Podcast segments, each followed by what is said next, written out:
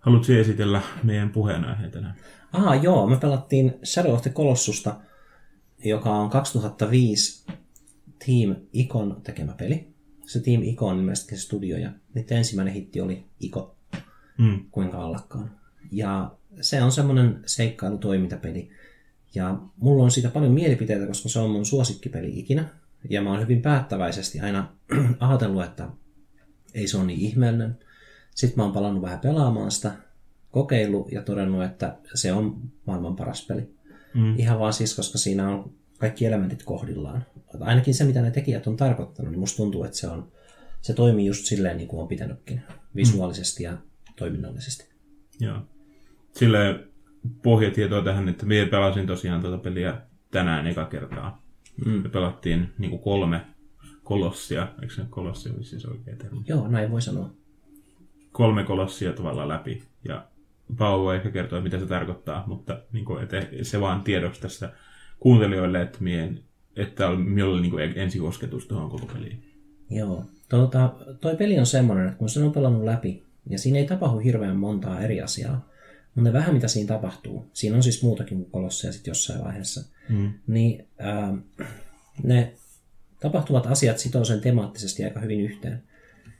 Just ehkä yliluonnolliselta puolelta, että mitä uskontojen sisältö on ja mitä asioita voi odottaa siitä, jos taikuus onkin totta. Ja millä tavalla taikuus toimii tässä maailmassa. Ja tämä nyt menisi alueelle, mikä on spoilereita myös Joonakselle, joka varmaan haluaa kokea ne ihan itse sitten. Niin Mm. Mä en nyt sano sen kummemmin, mutta mä voin, mä voin sanoa, että ää, temaattisesti se sitoutuu hyvin yhteen. Mm. Tuo on mielenkiintoista, koska kun itse pelastutaan, niin siinä ei vielä päässyt just vaikka, en tehnyt semmoista, en vetänyt viivaa vaikka niinku siitä pelistä jonnekin uskontoa tai taikuuteen, vaikka olihan siinä niitä elementtejä. Mutta siihen on vaan ehkä tottunut, että peleissä on, niinku, o- on sellainen tietty peligenre, jossa seikkaillaan ja sitten tapahtuu kaikki juttuja, mitä ei todellisessa maailmassa tapahtuisi, mutta se vaan, sitä ei välttämättä ajattele sellaisena erikoisjuttuna. Että se olisi, Joo. vaan se on vaan niin kuin peliä. Sitten kun varmasti kun pääsee eteenpäin, niin se niin kuin sen pelin semmoinen niin kuin suunta ja semmoinen tyyli, että siitä saa paremman otteen. Joo, se enemmänkin tulee ikonografian kautta. Että jos puhutaan ihan vaan asioista, mitä on ihan alussa, Mm. niin siinä heti alussahan niin kuuluu ääni taivaista semmoisesta, tuntuu niin kuin aurinko puhuisi sulle. Mm. Että se on vähän silleen aseteltu, että taivasikkunan kautta niin se NS Jumalaolento puhuu sulle. Ja sitten just, että kuka se Jumalaolento on ja miten se on olemassa, niin kun nämä asiat, niitä ei suoraan sanota, mutta sitten tota, kun niitä voi miettiä sitten, kun peli etenee, niin se on ihan mielenkiintoinen huomio. Mm. Et koska kyllähän jos Jumala on olemassa vaikka ton pelin maailmassa, niin mikä se asia sitten on? Ja mitä asioita pidetään Jumalina. Eikä siinä itse asiassa sanota, että toi oli se Jumala, vaan mun pointti just siinä, että kun se peli alkaa ja sä kohtaat henkiolennon, Mm. niin sitten se ää, ikonografia, millä tavalla se esittäytyy sulle just niin kuin taivasikkunan kautta, niin siinä on jotain tiettyä semmoista jumaluutta. Mm. Kyllä. Haluatko antaa semmoisen, jos nyt mietitään tässä kuuntelijaa, joka ei tiedä mitään tuosta pelistä, No. semmoisen jonkun sadan sanan tiivistelmän siitä, että mitä ihan niin kuin perusjuttuja. Joo, no vois kai sanoa, ehkä paras tapa kuvailla sitä on, että se näyttäytyy vähän niin kuin seikkailu- ja taistelupelinä, Mm. mutta oikeastaan se on fiilistely ja pulmanratkonta. Tai tuliko sulla semmoinen olo nyt, kun sä pelasit sitä? Äh, fiilistely siinä mielessä, että siinä on ainakin niin kuin, että siinä pääsee tutustumaan siihen maailmaan, joo. Fiilistely voi tietysti kokea. Ja, niin kuin mittasuhteita, että Niin, sun niin. vihollinen on valtavan iso ja sitten mm. miten sä suhtaudut siihen. Mm, kyllä. Ja niin kuin, että maailma on avara. Joo. Ja sitten pulmanratkaisu ehdottomasti just siinä niiden kolossien tuhoamisessa vai päihittämisessä, tappamisessa, mikä nyt on oikea termi.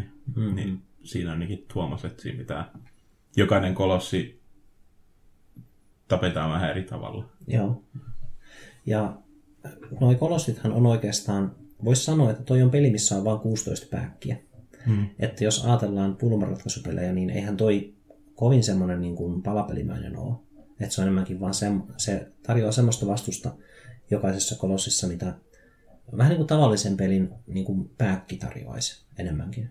Pääkki, minä en ole koskaan Ai, kuullut. siis päävihollinen. Päävihollinen, okei. Okay. Ja et kun sä menet niinku tason läpi, mm. niin sitten taso, sit se, sit siellä lopussa on yksi isompi vihollinen. Mä nyt tuntuu, että mä selittäisin päävihollista, mutta mä mm. niinku alustan sitä, mitä mä tarkoitan.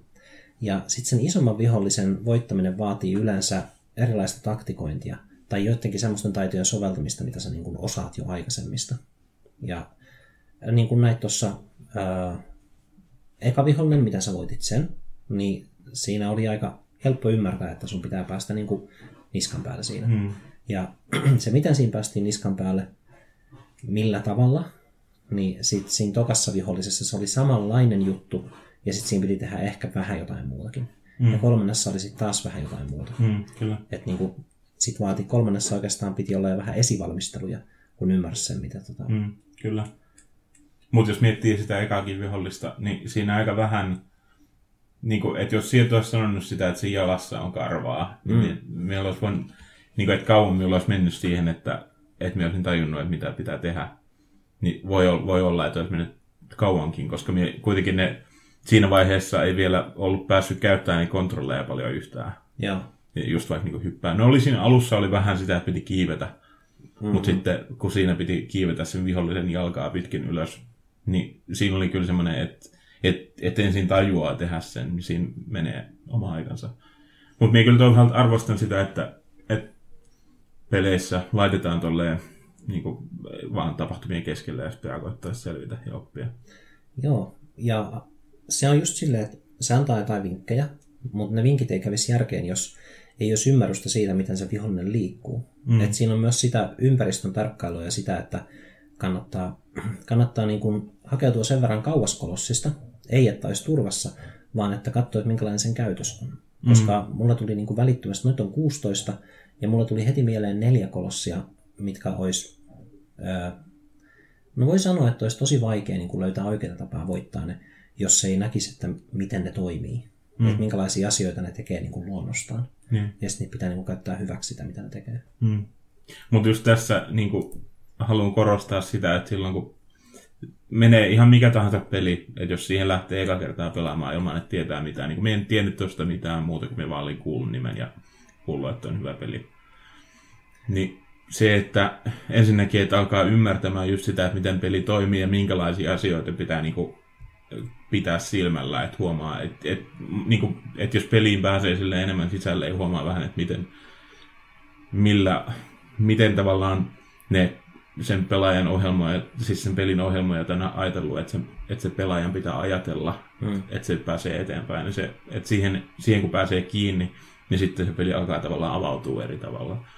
Mutta kun eka kertaa lähtee johonkin tollaiseen, niin sitten just ei tiedä oikein, että mitä pitää etsiä, että, että pääseisi tuolla, niin kuin, että, että miten jos tätä jalkaa pitkin pääsee kiipeämään ylös. Se ei, niin kuin, että sitten ihan yhtä hyvin olisi, olisi voinut olla sellainen eka pääkki, että et, et, et vaan niin kuin yrittää ampua sen silmiin tai jotain tällaista. Ja siinä on niin mm. monta tuommoista eri tapaa, mutta sitten se oli oikea siinä, että pääsee, että lähtee kiipeämään sitä ylös. Joo, mutta sitten siinä on kuitenkin, tämä nyt, no koska tämä on ihan tämä jakson pääaihe, niin mm. mä en katso, että mä ylianalysoin sitä. Mutta esimerkiksi se, että niiden kasvot on yleensä kiviset, ja jos mm. niitä ampuu kasvoihin tai tolleen, niin nuolet kimpoaa pois. Mm. Mutta sitten jos niitä ampuu vaikka turkkiin, mitä on jossain ylempänä, niin sitten mm. ne nuolet jää siihen kiinni ja niitä lähtee vähän energiaa. Mm. Ja se on mun mielestä semmoinen hienovarainen vihje siihen, että minne sun pitäisi yrittää päästä lyömään. Niin. Et se on, ja sitten totta kai niin kuin parin ekan jälkeen se on jo itsestään selvää, että mm. okei, okay, noi on kivisiä, paitsi ne on turki, turkkikohtia. Mm. Ja sitten niihin pitää lyödä. Mutta mm. tämäkään ei mun mielestä ole spoileri. Että se niin, on niin. just tämmöistä niin kuin, ää, pieniä vihjeitä, mikä on tosi kivaa. Ja mm. sitten kun me katsottiin sitä alkudemoa, tai intro. se, introa, mm. niin, niin se oli hyvin pitkä. Mm. Ja se vaatii semmoista, niin kuin, että sun täytyy vaan niin kuin, jaksaa olla ja tarkkailla, mitä siinä tapahtuu. Mm. Niin kuin, just niin kuin fiilistellä. Ja sehän on aika hyvä merkki myös siitä, että ken, kenelle tuo peli niin kuin sopii. Että jos sä mm. oot malttamaton, niin että ala jo, mun pitää päästä tekemään jotain, niin mm. niin siis sä luultavasti oot vähän liian malttamaton niin kuin myöskin tappaa niitä kolosseja. Koska mm. niitäkin pitää niin kuin enemmän katella. Mm. Että jos, jos ne vaan ryntää, niin sit... Ja se on, aina kun mä törmäsin uuteen kolossiin, kun mä ekalla pelikarvalla olin, Mm. tota pelaamassa. Mä tein sitä, niin kuin, että okei, nyt mulla ei ole aikaa viivyttelyä, mä vaan niin kuin juoksin sinne ja yritin tehdä jotain. Mm. Ja sitten se menee just semmoiksi pyörimiseksi, koska se on niin iso, että sä et näe mitään. Että sun Niin. täytyy oikeasti ottaa sun aika ja katsoa kauempaa, Mm. että sä saat niin mitään käsitystä siitä. Totta. Mutta siinä oli kuitenkin sen huomasi, että siinä se semmoinen ehkä pelin tahti ja semmoinen, että miten nopeasti tapahtumat etenee. Ja, että siinä niinku, ainakin toi noin eka pari, mitä tuossa nyt pelasi, ne kolossit, niin, niin huomasi, että, että siinä on aikaa silleen katella ja just niinku miettiä asioita. Kun taas sitten jossain vaikka Dark Soulsissa, niin siinä mm. on just se, että, että ne, että ne äh, niinku pääviholliset on ni- niin tappavia, että siinä ei ehdi niin kuin hirveästi miettimään, vaan se on sitten vaan, että kuolee ja kokeilee uudestaan ja kuolee ja kokeilee uudestaan. Joo, joo. Että se on siinä mielessä ihan erilainen juttu. Ja siinäkin, että kun eka kertaa, eka kolossi menee niin kuin taistelemaan, niin sitten siinä just, että et, et miten paljon siinä on aikaa ja mi- miten aggressiivisia ne on. Mm. Ja siinähän kuitenkin pystyy ihan helposti juoksemaan sen ympärillä ja ei ole oikeastaan mitään hätää. Joo, mutta sen enempää spoilaamatta, niin toikin on hyvä tapa, millä kontrasteja luodaan, koska jotkut kolossit on täysin erilaisia kuin mitä sä just kuvailit. Mm. Et sit yllättäen sulle tuleekin vastaan semmonen, joka on vaan koko aika niin sun kimpussa. Mm. Ja se mahtuu melkein paikkoihin, minne sä et edes mahu, joten se, on niinku, se ei ole ampiainen, mä en sano näin. Mm. Se ei edes lennä. niin kuin, että mä nyt koitan just niin kuin, että mä en sanonut mitään, mistä voisi päätellä, mikä se on, mutta siis se on se fiilis siinä, että, että sä, voit, sä voit oikeastaan vaan niin koittaa karkuun. Ja sitten siinä samalla, kun sä pakenet, niin sä löydät tavan voittaa sen. Mm. Tai tapoja, itse asiassa parikin on semmoista, mitkä, niin kuin, että se tapa voittaa, se ei ole heti nähtävissä kaukaa, Mm. vaan sun täytyy nimenomaan tehdä päinvastoin, että ensin sä oot kolossin luona ja sitten sä haluatkin pois sieltä. Mm. Ja ne kentät on rakennettu just niin, että sä niinku päädyt sen luokse yllättäen. Aivan. Joo. Mut okei. Menee liian Okay. pitkään. Tekis mieli vaan niinku alkaa luettelemaan siistejä hahmosuunnitteluja tuolta ja mm. kuvailemaan ne kaikki, mutta en nyt tee. No ehkä siinäkin just sit monesti tuntuu, että, että jos jotain peliä alkaa liikaa selittämään jollekin, jollekin sellaiselle, joka ei ole pelannut sitä, Mm. niin se että on miel, niin kuin paljon mieluisampaa vaan itse mennä ja kokeilla. Joo. Mutta että jos haluaa rauhallisen seikkailupelin, toi mm. on semmoinen. Kun jos miettii vaikka, otetaan vaikka, mikä tämä on Uncharted-pelisarja? Mm. Mä en ole ikinä tykännyt siitä, että siinä on kauniita maisemia, ja sit sä oot jossain, missä periaatteessa on ihan viihtyisää. Mm. Ja yhtäkkiä sun pitää ampua kymmentä miestä naamaan. Mm. Ja ehkä myös naista. niin kun en halua sanoa, että siellä ei olisi naisvihollisia, mutta siis mm. yleensä on tämmöisiä niin äijiä, ketä sä ammut naamaan. Ja se on se, mitä sä nyt sitten teet seuraavan kymmenen minuuttia. Mm. Mutta se, mul, se ehkä yksi niistä jutuista, kun minä sanoin sille, että mie, silloin kun minä pelasin sitä, että minulla tuli monta asiaa mieleen, mitä, mitä tota halusin, niin monta pointtia, mitä haluan nostaa esiin, mutta en halunnut sanoa silloin, koska tuntuu, että ne tavallaan käyttää siinä. Mutta se, mikä minulla tuli mieleen, että miettii niitä pelejä, mitä minä olen pelannut, en, mie, en pelaa hirveästi, mutta kuitenkin jonkun verran, varsinkin sitten niin kuin pienempänä tuli pelattua just Pleikka 1 ja Pleikka 2. Mm. Niin kuin vertaa tuota peliä niihin, niin tuntuu, että tuossa oli paljon vähemmän, tai siinähän ei ollut, siinä ei ollut oikeastaan yhtään muuta vihollista vielä ainakaan tuossa vaiheessa, kuin mitä mm. vaan ne kolossit. Että se, et se että siinä oli semmoinen hyvin rauhallinen hetki, että pääsee vaan niin kuin menemään jonnekin ja katsoa sitä maailmaa, ja sitten vaan jossain vaiheessa tulee semmoisia. Joo. Se itse asiassa edustaa tosielämää siinä määrin, että jos sä, monesti jos lähtee luontoon vaikka, mm. tai menee lomalle, sitten sä saavut uuteen miljööseen ja sanot, onpas täällä kaunista. Mutta sitten kun siellä ei ole mitään aktiviteetteja, se on mm. vaan se luonto, niin sä, tulee semmoinen olo, että vaikka, vaikka miljö olisi kaunis, niin se on kuitenkin vaan niin kuin maisema, jonka ohi sun pitää mennä. Mm. Ja ää, mun mielestä tuossa pelissä ei ole vikana, koska mm. se nimenomaan sit niinku tekee semmoisen selkeän rajavedon, että Kyllä. nyt sä oot matkustamassa, nyt sä oot taistelemassa. Mm. Et ei ole semmoista niin kuin Final Fantasyssä tai oikeastaan melkein missä vaan pelissä, että Niin, niin. ei ole niin kuin omia elementtejään. Kaikki mm. on vaan vähän niin kuin, enkä, tämä ei ole mitenkään loukkaus, se on vaan niin kuin, että kaikissa muissa peleissä kaikki elementit on vähän niin kuin mössätty yhteen. Mm. Totta. Et välillä joku koittaa tappaa sut. Mutta tossakin oli se, että siinä kuitenkin stannettiin niin kuin silloinkin, kun liikkuu semmoisella alueella, missä ei ollut vihollisia. Ja siinä kuitenkin pystyi valitsemaan miekan ja osipyssyn. Mm. Ja että siinä ei kuitenkaan niin kuin, annettu semmoista suoraan, että okei, täällä ei ole mitään. Että et voit ihan vapaasti. Että se, Mm. sekin on, että et, kun minä en ole pelannut sitä kun sen pidemmälle, mutta mie, et voisi kuvitella, että jossain tuommoisessa pelissä olisi, niin kuin, että se pikkuhiljaa niitä että se voisi yllättää se peli jossain vaiheessa, että okei, nyt täällä ei ole, tää ei olekaan kolossi, mutta täällä on kuitenkin joku sellainen juttu, mikä voi tappaa sen. No, olen pari kertaa tippunut jyrkän tieltä. Niin. Silleen, että mä oon, vaan, mä oon ratsastellut ja sitten ajatellut, että onpa tylsää. Ja sitten mm. mä oon kuollut. Ja mä huomasin sen, että Aa, tästä täytyy vähän kiinnittää huomiota ympäristöön, koska Niin. joskus yhtäkkiä hevonen pysähtyy ja sä lennät pois sen selästä, koska sä oot mennyt 90 asteen kulmassa kohti jyrkännettä. Mm. Ja niin. Ja sitten joskus on käynyt, käynyt myös niin, että hevonen pysähtyy ja mä painan R1 automaattisesti, koska mä lennän ja mä jään roikkumaan sen niin kuin niistä, niistä, niistä ohjaksista. Mm. Ja sitten kun se peruuttaa itse pois sieltä jyrkänteltä, niin kuin se tekisikin, niin sitten sieltä tulee itse mukana. Aivan. Et se on, se on tainnut tämmöisiä pieniä, mitkä vaan joskus toimii. Mm. Et kaikki nuo koodaukset ei, ei niin kuin toimi koko aika, mutta mm. joskus voi käydä tuuri. Ja just niin kuin se hevosen tekoäly, se nyt et kiusannosta tai mitään, mutta se on mainio, että jos sä vahingossa ammut nuolen läheltä sen päätä, Mm. niin se niin kuin kavahtaa ja juoksee poispäin. Ja sitten tota, se jää niin kuin hengailemaan aika lähelle. Mm. Mutta sitten jos sä kutsut sitä, se kutsuu sitä silleen tosi hiljaa, jos se on lähellä silleen. Sanoo vaan hiljaa sen nimen. Sitten se sanoo se vähän kovempaa niin kuin puheäänellä ja sitten se huutaa sen. Ja sitten myöskin se osaa niin kuin viheltää, Mm. ää, jos on niin kuin jossain tosi kauan päähenkilö. Ja sitten vaikka sä kutsuisit sitä hevosta miten, niin sitten se hevonen vaan ei suostu heti tulemaan takaisin. Mm. Se niinku keinuu ja on silleen, niinku, että sä melkein osuit muuhun. Se on- se on aika symppistä. Se minun tuli mieleen tuossa, että, että kun miettii, että miten toi ma- mahdollisesti jatkuu ja mitä siinä tulee tapahtumaan, niin me mietin just niitä kolosseja. Tämä ehkä liittyy vähän portaliin ja siihen, mitä se on muuttanut ehkä tiettyä käsitystä vihollisesta. Että, mm. että onko ne koholliset, niin onko ne yhtäkkiä kolossit, onko ne yhtäkkiä, niin kuin, että onko kolossit loppujen lopuksi pahoja, tai että onko niitä, onko ne niin kuin, et kun, et yleensä pelissä annetaan semmoinen niin peruskäsitys, että, on, että oot hyvin ja sitten ne muut on pahiksi. Mm. Mutta sitten esimerkiksi Portal 2 se ainakin niin vähän sitä kyseenalaistaa. Joo, kyllähän tossakin jotain sitten käy ilmi, että Mm. niin kuin se sanoi se ähm, Mordin, mä nyt unohdin sen hengen nimen, mutta se mm. sanoi, että se hinta on kova, mikä pitää maksaa. Tämä kuuluu siihen, siihen pelityyppiin, missä lopussa niin on enemmän tarinaa kuin alussa. Mm.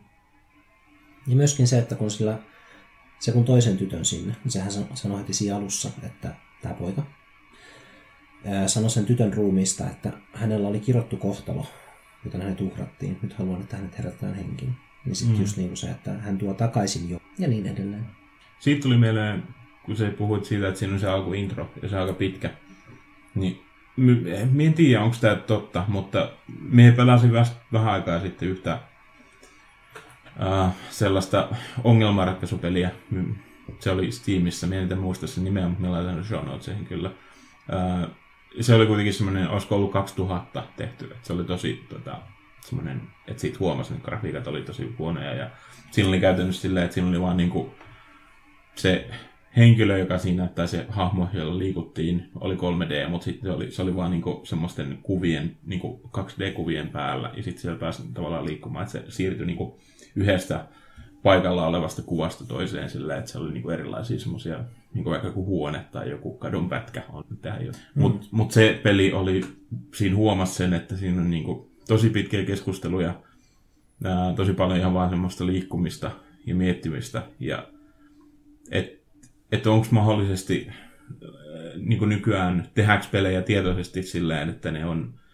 tehty ihmisille, joilla ei ole yhtä, yhtä niin pitkää pinnaa, tai siis silleen, että ei ole ei yhtä paljon kärsivällisyyttä. Kyllä mä uskoisin niin. Mm. Siis melkein joka kerta, kun mä oon käynyt pelaamaan peliä, mitä on kehuttu, Mm. mä en siis pelaa kovin usein. Ja sitten kun mä käyn pelaamaan, niin mä ottaisin just vähän pitempää introa tai jotain. Mutta sitten tuntuu, että ää, niissä peleissä vaan heitetään paljon asioita naamalle. Mm. Et heti jos sä meet nurkan taakse, niin sit siellä on niin kuin, ää, tilanne, mitä, mikä sun pitää kohdata. Että sä et voi vaan silleen kävellä pois siitä tilanteesta. Mm. Ja GTAhan on aika hyvä esimerkki tästä, että sä ää, joudut pulaan aika helposti. Niin. Niin kuin, sä voit tietysti vaan ajella rauhallisesti liikennesääntöjen mukaan ja kaikki mm. hyvin, mutta sitten heti jos sä niin kuin, yrität vähänkään pelata sitä, niin ää, ongelmat eskaloituu. Ja kohta on kolme tähteä poliisia. Mm. Mutta sekin, että ihan niin kuin GTAssakin siinä, että sekin, että voi vaikka ihan vaan se, että ajelee, niin siinäkin pystyy kuitenkin, siinä on paljon kaikkia asioita, mitä tapahtuu automaattisesti, tai niin kuin, että saattaa törmätä johonkin autoon ja tälleen. Mutta mm-hmm. sitten joku, esimerkiksi toi peli ja sitten monet, no en, en, en sano monet, koska en tiedä, mutta ainakin se yksi peli, mitä me tuntuu, että niissä on paljon hitaampi tahti, ja niin se nimenomaan, niin kuin, että että sitä ei voi itse hirveästi niin kuin nopeuttaa millään tavalla, tai että siinä ei voi kehittää itselleen mitään semmoista tekemistä, vaan että siinä pitää vaan olla, niin kuin vetää syvää henkeä ja keskittyä siihen peliin, mikä on mielestäni ihan hienoa. Mutta se vaan huomaa, että ehkä siinä on vähän niin kuin eroa. Joo. Äh, musta tuntuu, että se on sekä hyvä että huono asia, mm. että ei ole tekemistä sillä välin, kun peli tapahtuu. Esimerkiksi toi Shadow of the Colossus, niin mähän valittelin sitä, että se on vuodelta 2005. Mm. Ja se koko pointti on siinä, että 2005 toi oli ennennäkemättömän hieno ö, graafisesti Plekkari mm. 2. Ja totta kai niin kuin tietokoneella oli kaikenlaisia jännännäköisiä pelejä. Ja sitten myös taiteellisesti, että se miten valoa ja kaikkea käytetään. Mm. Niin nyt ne tuntuu melkein jo vähän melodramaattisilta. Kun on nähnyt melkein jokaisessa pelissä isoja kiviholvia ja auringonsäteet jostain ja niin edespäin. Mutta toi oli, mä sanoisin, että toi oli ensimmäisiä pelejä, missä käytettiin tämmöisiä luonnon elementtejä ja mittakaavoja. Mm. Sillä tavalla, että ne toi niinku esteettisen elämyksen. Että se ei ollut vaan sitä varten, että siinä pelissä mennään eteenpäin ja jotain tapahtuu, vaan mm. että on asioita ihan vaan katseltavaksi. Niin. Ja just siksi, koska se grafiikka on 2005 vuodelta, niin nyt niitä ei ole mikään kovin, se ei ole mikään ihme katsella niitä nyt, mm. koska sä näet samoja asioita kaikissa muissa peleissä. Mutta silloin se oli melkein taidetta, mm. että oltiin niinku luotu maailma, mikä on esteettinen.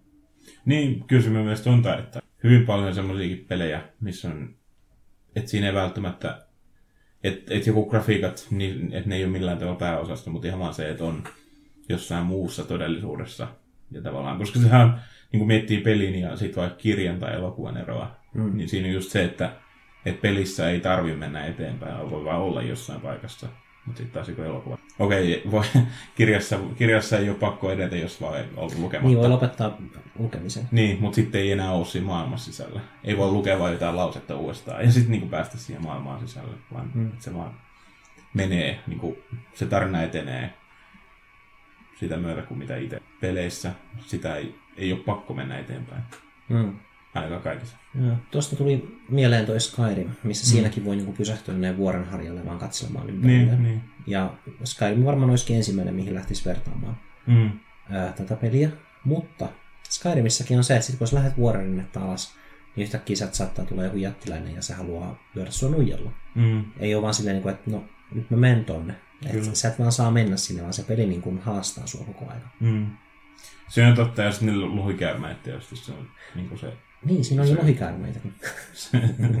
kun se, se on, ehkä se, kun siinä on, se on ehkä minun niin kuin, miltä ärsyttää niitä just se, että, siinä on, että niitä lohikäärmeitä voi vaan yhtäkkiä hyökätä. Siis sehän on ihan vaan, että se on ihan täysin sattumavarasta, hmm. että milloin joku lohikäärme hyökkää. Se ei voi tietysti hyökätä jossain kaupungissa. Tai itse asiassa voi tietyissä paikoissa kaupungissakin, mutta sitten niin kuin vaikka tehtävän keskellä ei voi hyökätä. Mutta sitten silloin ihan, jos vaan kulkee jossain, sitten peli voi yhtäkkiä sanoa, että okei, ota luki. Sitten se, se häiritsee mut kyllä välillä. Mutta onneksi niitäkin pystyy. Voisin kuvitella, että on tietokonemodeja, millä pystyy. Mm-hmm. Mutta sitten jos ajatellaan muita elementtejä, mä nyt, koska toi on mun suosikkiveli, mä mietin kaikkea. Mm-hmm. Jos ajatellaan vaikka Assassin's Creedia, joka tuli 2007, niin mm-hmm. siinähän oli huominarvoista, että se, mä menen sanoa Voltaire, mutta mikähän sen päähenkilön nimi nyt oli? Se oli siis joku Alta, Altair. Altair, joo. joo. Niin Altair, kun se kiipee, mm. niin sitten se voi ottaa kiinni niin kuin reunoista ja se niin kuin näyttää jotenkin realistiselta. Mm. Mä sanoisin, että tuossa Shadow of the Colossuksessa oli jo muutama vuosi aikaisemmin ja aika, aika hienosti tehty tämä hahmon siihen maailmaan sijoittaminen, mm. mitä se pitää asioista kiinni ja kaatuu ja muuta. Niin. Et se, se tekee ne, siinä ei ole hirveän niin kuin hektistä se, miten asiat tapahtuu siinä, kun se vaikka kaatuu tai hyppää ja näyttää aika tavalliselta, mutta siinä on niin kuin tiettyä semmoista realismin tuntua. Mm. Ja niin kuin, että jos sä pidät kiinni Turkista, niin sit sä, vaikka ne onkin selkeästi mallinnettu tietokoneella ja niissä on reunoja, mistä pidetään kiinni mm. niissä kolosseissa, mutta silti se, että miten se hahmo toimii siinä maailmassa, niin se tuntuu hyvältä.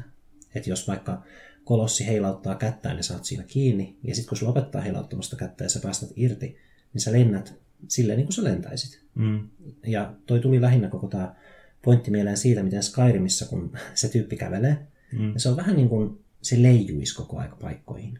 Kyllähän se niin kävelee mm. maata pitkin, mutta et, siinä ei ole, se ei ole silleen niin kuin kiinni siinä maailmassa. Silleen niin kuin tämä... Mä nyt unohdin tämän tyypin nimen, koska se ei melkein ikinä sanota. Se lukee kyllä ohjekirjassa.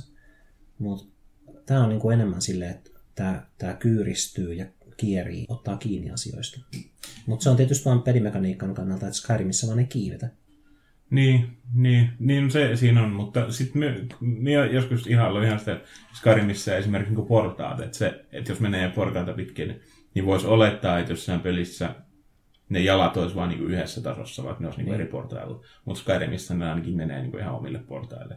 Okay. Just se, jo, vaikka niin hy, hyppiminen ja semmoinen. Kyllä se mielestä, ehkä se on vaan niin kuin erilainen kokemus siitä pelistä, mutta kyllä minulle tulee semmoinen. Kyllä mä ymmärrän sen, että siinä ei, ehkä, siinä ei, just, ei, ei voi ottaa kiinni asioista. Hmm. Ehkä Mutta... se, se on graafisesti hienompi kuin tämä. Niin ehkä sen tekee niin. se, että kaikki näyttää niin realistiselta sun ympärillä. Niin sitten tuntuu, mm. tuntuu oudolta, että se kuitenkin vähän niin kuin tavallaan liuut ja hypit silleen. Mm, ehkä. Mut se tulee mie... vaan siitä, että kaikki muu näyttää niin tarkalta. Voi se olla, koska mie, en mie ajatellut tätä aikaisemmin. Ei, ei ole tullut. Mutta on se ihan totta, että jos vaikka sit joku, just Assassin's Creed, siinä on kuitenkin just se, että jos kulkee jossain väkijoukossa, niin sitten siellä on just se, vähän niin väistelee ihmisiä. Ja mm. et se oli vissiin niin kuin yksi ensimmäisistä peleistä siinä mielessä, jotka just panosti siihen, että, että miten vaikka tuntuu, tuntuu siltä, että on väkijoukossa. Eikä vaan, että sillä oli joku polku mm. sen väkijoukon läpi, mitä voi kävellä, vaan että, se, että niin kuin pitää itse tehdä se polku tavallaan, ja se liikkuu. Ja tuntuu, että se maailma on semmoinen niin kuin fyysinen Aivan niin, ja sun pitää niinku väistellä ihmisiä. Tai niin, sitten sä voit niin. vaan törmätä niistä läpi tietysti, mutta... Niin, niin mutta siinäkin se sit kompastelee se tyyppi ja sitten ne ihmiset huutaa jotain sieltä. Ja siinä, minulla on monta kertaa tullut siinä, siinä pelisarjassa semmoinen, että jos vaikka menee hevosella, mm. niin sitten jos törmää johonkin tyyppiin, niin minä ainakin niinku vältän niitä tyyppejä, vaikka en, en, eihän se aiheuta mitään kärsimystä kenellekään. Joo. mutta kuitenkin tuntuu, että kun ne ihmiset sitten huutaa jotain, ja, niin sitten siinä tulee sellainen fiilis, että ei halua törmätä niihin. Ei halua pilata niiden päin. Mä enemmän täällä pohtia tässä, että miksi toi öö, SOAD, ei kun SOAK, ei kun mm. SOTK. Okei, sitten on vähän huono tehdä niin kuin mm. lyhennettä. Mutta minkä takia toi Shadow toimii mulle aina vaan, mm. ja minkä takia mä niin kuin laitan sen korkeammalle, niin just se, kun Assassin's Creedissä, kun sä oot väkijoukossa, mm. niin tuntuu, että se on niin hurja hustle and puzzle, ja niin kuin, että täällä on paljon erilaisia persoonallisuuksia, kokonainen kaupunki. Mm mutta aika nopeasti sä alat kuulemaan samat jutut uudestaan, koska ja. se on totta kai pelissä se on rajallista. Mm. Ja just koska Shadow of the Colossus ei ole niinku vihollisia, mm. mitkä toistuisi, tai ei ole niinku asioita, mitkä näyttäisi kopipastetulta, niin. niin siksi se tuntuu tavallaan realistisemmalta, koska mm. sä voit vain niinku paikata loput maailmasta itse. Mm. Et sä nyt sottumaan paikassa, missä sä oot yksin. Mm. Ja sit sen takia se tuntuu niin kuin uniikilta.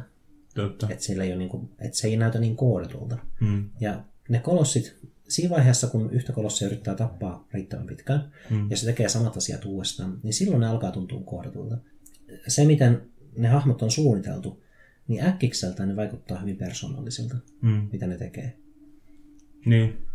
Ja kyllä me ainakin Skyrimissä huomasin sen, että siinä on, varsinkin sitten kun alkaa tekemään niitä sivutehtäviä ja, ja niin kuin me tuossa aikaisemmin juteltiin, että sieltä on vielä pelannut sitä läpi, Joo, en ja, ja, mutta varsinkin sitten, kun siihen alkaa käyttää niin kuin enemmän aikaa ja siellä löytää niin kaikki juttuja, niin kyllä siinä sitten alkaa huomaamaan, että siellä on niin kuin näyttelijöitä käytetty paljon niitä, niin kuin, että heitä moni henkilö. Totta kai ne on eri puolilla maailmaa silleen, että ei näytä siltä, että on niin kuin naapuripöydissä sama, niin kuin samalla äänellä puhuva tyyppi.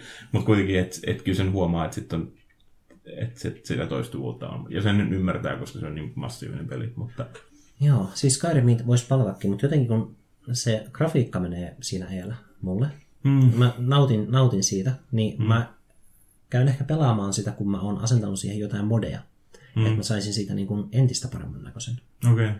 Koska se on kuitenkin vuodelta 2010. Mm, varmaan. Toisaalta en sitten tiedä, minkälaisia modeja mun kone pystyisi pyörittämään. Mm. Että täytyy sopivissa määrin lisätä niitä. Mm.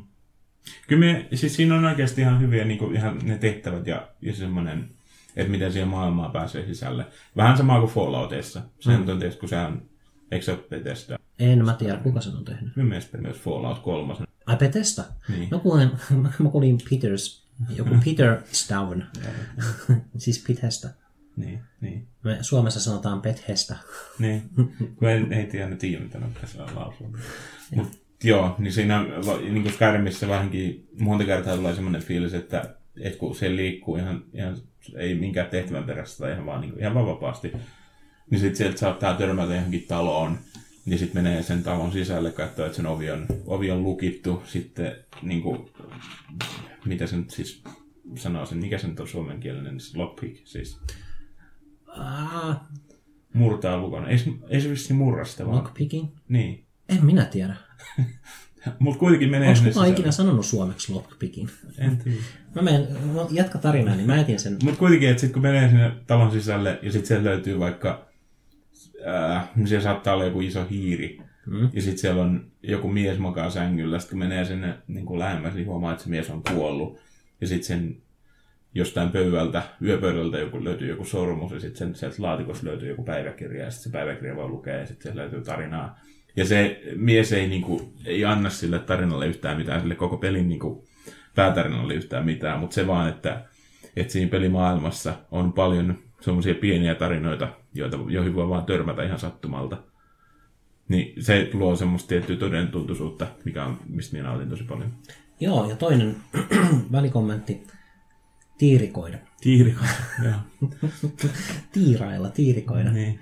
Mutta tota, se oli se välikommentti. Mm. Miten me ei tiedetty tota? Ollaan me varmasti Reisuuden opiskelijoita. Niin, niin. Ää, Ei ole tarvinnut tiirikoida monta lukkoa tässä vielä. toi edellinen Deus Ex, niin mä kuuntelin vissiin pelaajakästiä, tai sit itse asiassa Film Chunkiakin. Ne teki sitten semmoisen niinku Game Chunk-episodin, Okei. Okay. ja sitten puhuin jostakin pelijutuista vaihteeksi. Mm. Uh, niin, niin, siinä on kehuttu hirveästi niitä sähköposteja ja kaikkea, että jos sä avaat jonkun Mm. tietokoneen, niin sitten sä pääset perille niin kuin ihmisten yksityisasioista, ja se on mielenkiintoista. Aivan. Mutta mä en ole just siksi voinut käydä pelaamaan, koska mun olisi ihan helppo käydä pelaamaan sitä ja ampua ihmisiä naamaan ja mennä se peli läpi. Mutta mä jotenkin haluaisin pelata sen silleen, että mulla on ihan liikaa ylimääräistä aikaa. Mm. Että mä niinku murtaudun kaikkien tietokoneille ja otan selville, että mitä juoruja siellä kulkee. Mm. niin tuntuu melkein turhalta pelasta, pelata sitä ilman, että tekee niin. Ne, niin, no tuohon voi mennä, koska kyllähän Skyrimissäkin sitten on, siellä on nyt kirjoja vaikka kuinka paljon. En tiedä, on siitä varmaan niin kuin, et, tietoa, että kuinka paljon, kuinka monta kirjaa niitä käytännössä on, mutta tuntuu, että niitä on satoja. Niin sitten, että niitähän voi alkaa lukemaan ja jotkut kirjat on tosi pitkiä. Siis silleen, että eihän niin kuin, niin kuin, ihan vaan silleen, että, että alkaa pelissä lukemaan tekstiä, niin ne tuntuu pitkiltä Mm-hmm. siinä mielessä. Niin. Sitten just se, että et eihän niitä, eihän niitä tarvitse lukea vissiin yhtään. Silleen, tai no joitain ehkä, että saa jotain niitä, niitä taitopisteitä.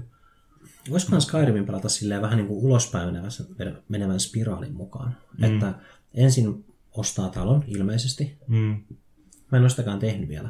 Tai en mä tiedä, tuuks mä ikinä tekee, mutta jos aluksi ostaisi talon ja sitten kantaisi sinne kaikkea tavaraa, mm. silleen, että keräisi kaiken sieltä maailmasta. Mm. No sillähän sitä, mikin on pelannut ja kyllä varmaan ihan luonnollista, että sit, kun sitä alkaa sitä tavaraa olemaan paljon, niin sitten jos eihän sitä kokonaan, niin kuin koko ajan viitti kantaa mukanaan, mutta sitten siellä on myös ihan semmoisia, minkä sekin on varmaan nähnyt sen huoneen, mikä on siellä yhdessä yhden tota, in, mikäköhän se on suomeksi, siis joku tämmöisen... Majatalo. Majatalo, just. Jonkun ma- sen yhden majatalon ää, pohjakerroksessa siellä on se yksi kirjahylly, minkä voi siirtää. Mikä on siis, se on ihan siinä tarinassa ihan alkupuolella, että me uskon, että sä oot käynyt sen läpi. Joo, Ei kun se, onko se joku kaappi? Se taitaa olla vaatekaappi ja sitten sen ovet aukeaa. siitä on nyt, nyt viisi vuotta, kun mä pelasin sen. Mutta mulla on hämärä muistikuva. Joo, niin siellä on kuitenkin siellä on monia laatikkoja, mihin voi ihan samalla tavalla. Kun se, ne talot on aika kalliita siinä pelissä. Ai joo. Että siihen pitää, että sitä ei, ainakaan heti alkuun ei saa. Masentavan realistista. niin, niin. Mut se on... Kyllä meidän niinku, kannusta löytyy vaan aikaa. Joo. Ja sanoisit sä, että Skyrim on niin kuin loistava peli, vai onko se vaan niin kuin näistä nykypeleistä semmoinen, mihin kannattaa käyttää? Kyllä minun mielestä se on loistava peli, joo. Ja, mutta ehdottomasti myös siihen, että nykypeleistä joo kannattaa käyttää aikaa siihen. Mutta se, myös se, se vaan jotenkin toimii. Mutta sitten myös Fallout 3 oli tosi kiva. Ja Fallout, ää, mikä se nyt on? New Vegas. New Vegas, joo. Niin siinä, se on kans hyvä peli, mutta siinä ei se tarina ei ole yhtä vahva minun mielestä. Joo, joo. Mä taas kuulin, että New Vegasin tarinaa kehuttiin, mutta tämä on taas niin kuin hämäriä muistikuvia. Se on monimutkaisempi ja siinä on enemmän, enemmän itse niin pystyy vaikuttamaan asioihin, mutta sitten se loppu, mitä nyt en tässä spoilaa, mutta siinä kuitenkin niin kuin tuntuu, että se loppu tulee tosi, että se on tehty tosi hätiköiden. Että sitten vaan yhtäkkiä peli on päättynyt. Okei. Okay. Ja se ei, ei tunnu semmoinen, että et olisi saavuttanut mitään. Varsinkin sitten, kun sen pystyy pelaamaan silleen, että ei, ei, ei aiheuta paljon tuhoa. Ja sit, kun se vaan tapahtuu jonkun dialogin keskellä ja sitten on yhtäkkiä voittanut sen pelin, niin sit se... Mutta siinä on se, kyllähän se niin peli muuten on tosi hyvä.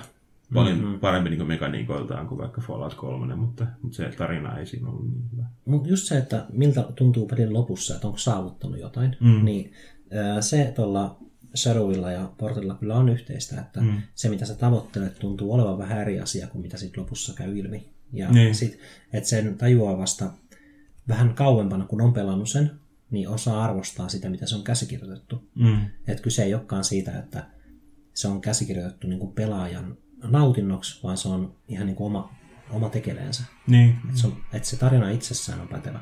Mm. Ja mitä se tarina paljastuu, sulla on enemmänkin vaan se, että mistä sä nautit siinä. Ja kun se paljastuu sulle, tuntuu, että sulla olisi vähän petetty, koska sun tavoitteet on ollut vääriä. Mm. Toisaalta sulla ei voi olla kuin yksi tavoite, koska peli ei lopu ennen kuin sä teet ne. Niin. Joten et sä voi tehdä muutenkaan.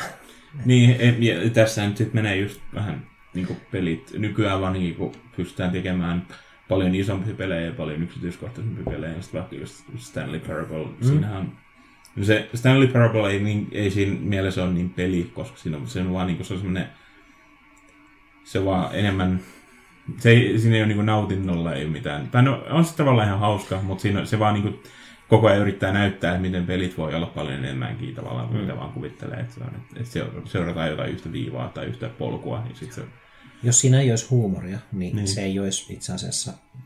Mä tykkäsin siitä tosi paljon, mm. mutta että ilman huumoria se ei välttämättä avautuisi kovin hyvin. Ei, ei varmaan. Et... Ja, siinäkin vähän se, että et, niin kuin, et sit, kun sitä alkaa pelaamaan, niin pitää olla jo paljon tietoa niin kuin muutenkin peleistä ja miten ne toimii, koska sit, jos ei ole pelannut pelejä, ja sitten vaan tulee vastaan semmoinen peli, joka pyrkii niin kuin, kumoamaan kaikki käsitykset peleistä, niin se, se ei aiheuta mitään semmoista, siinä ei ole mitään wow-efektiä, koska sitten ei, niin kuin, ei ole semmoista ennakkokäsitystä. Hmm.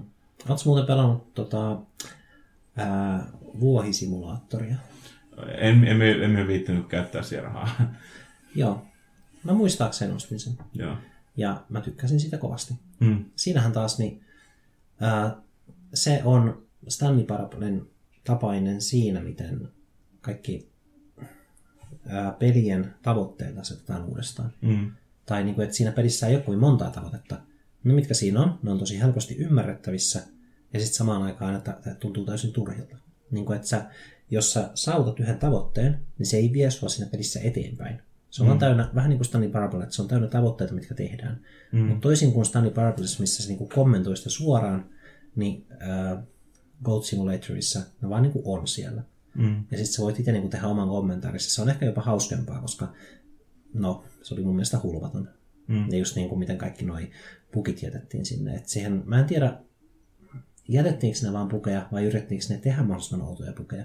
Mm. Mutta joka tapauksessa ne on tosi kummallisia.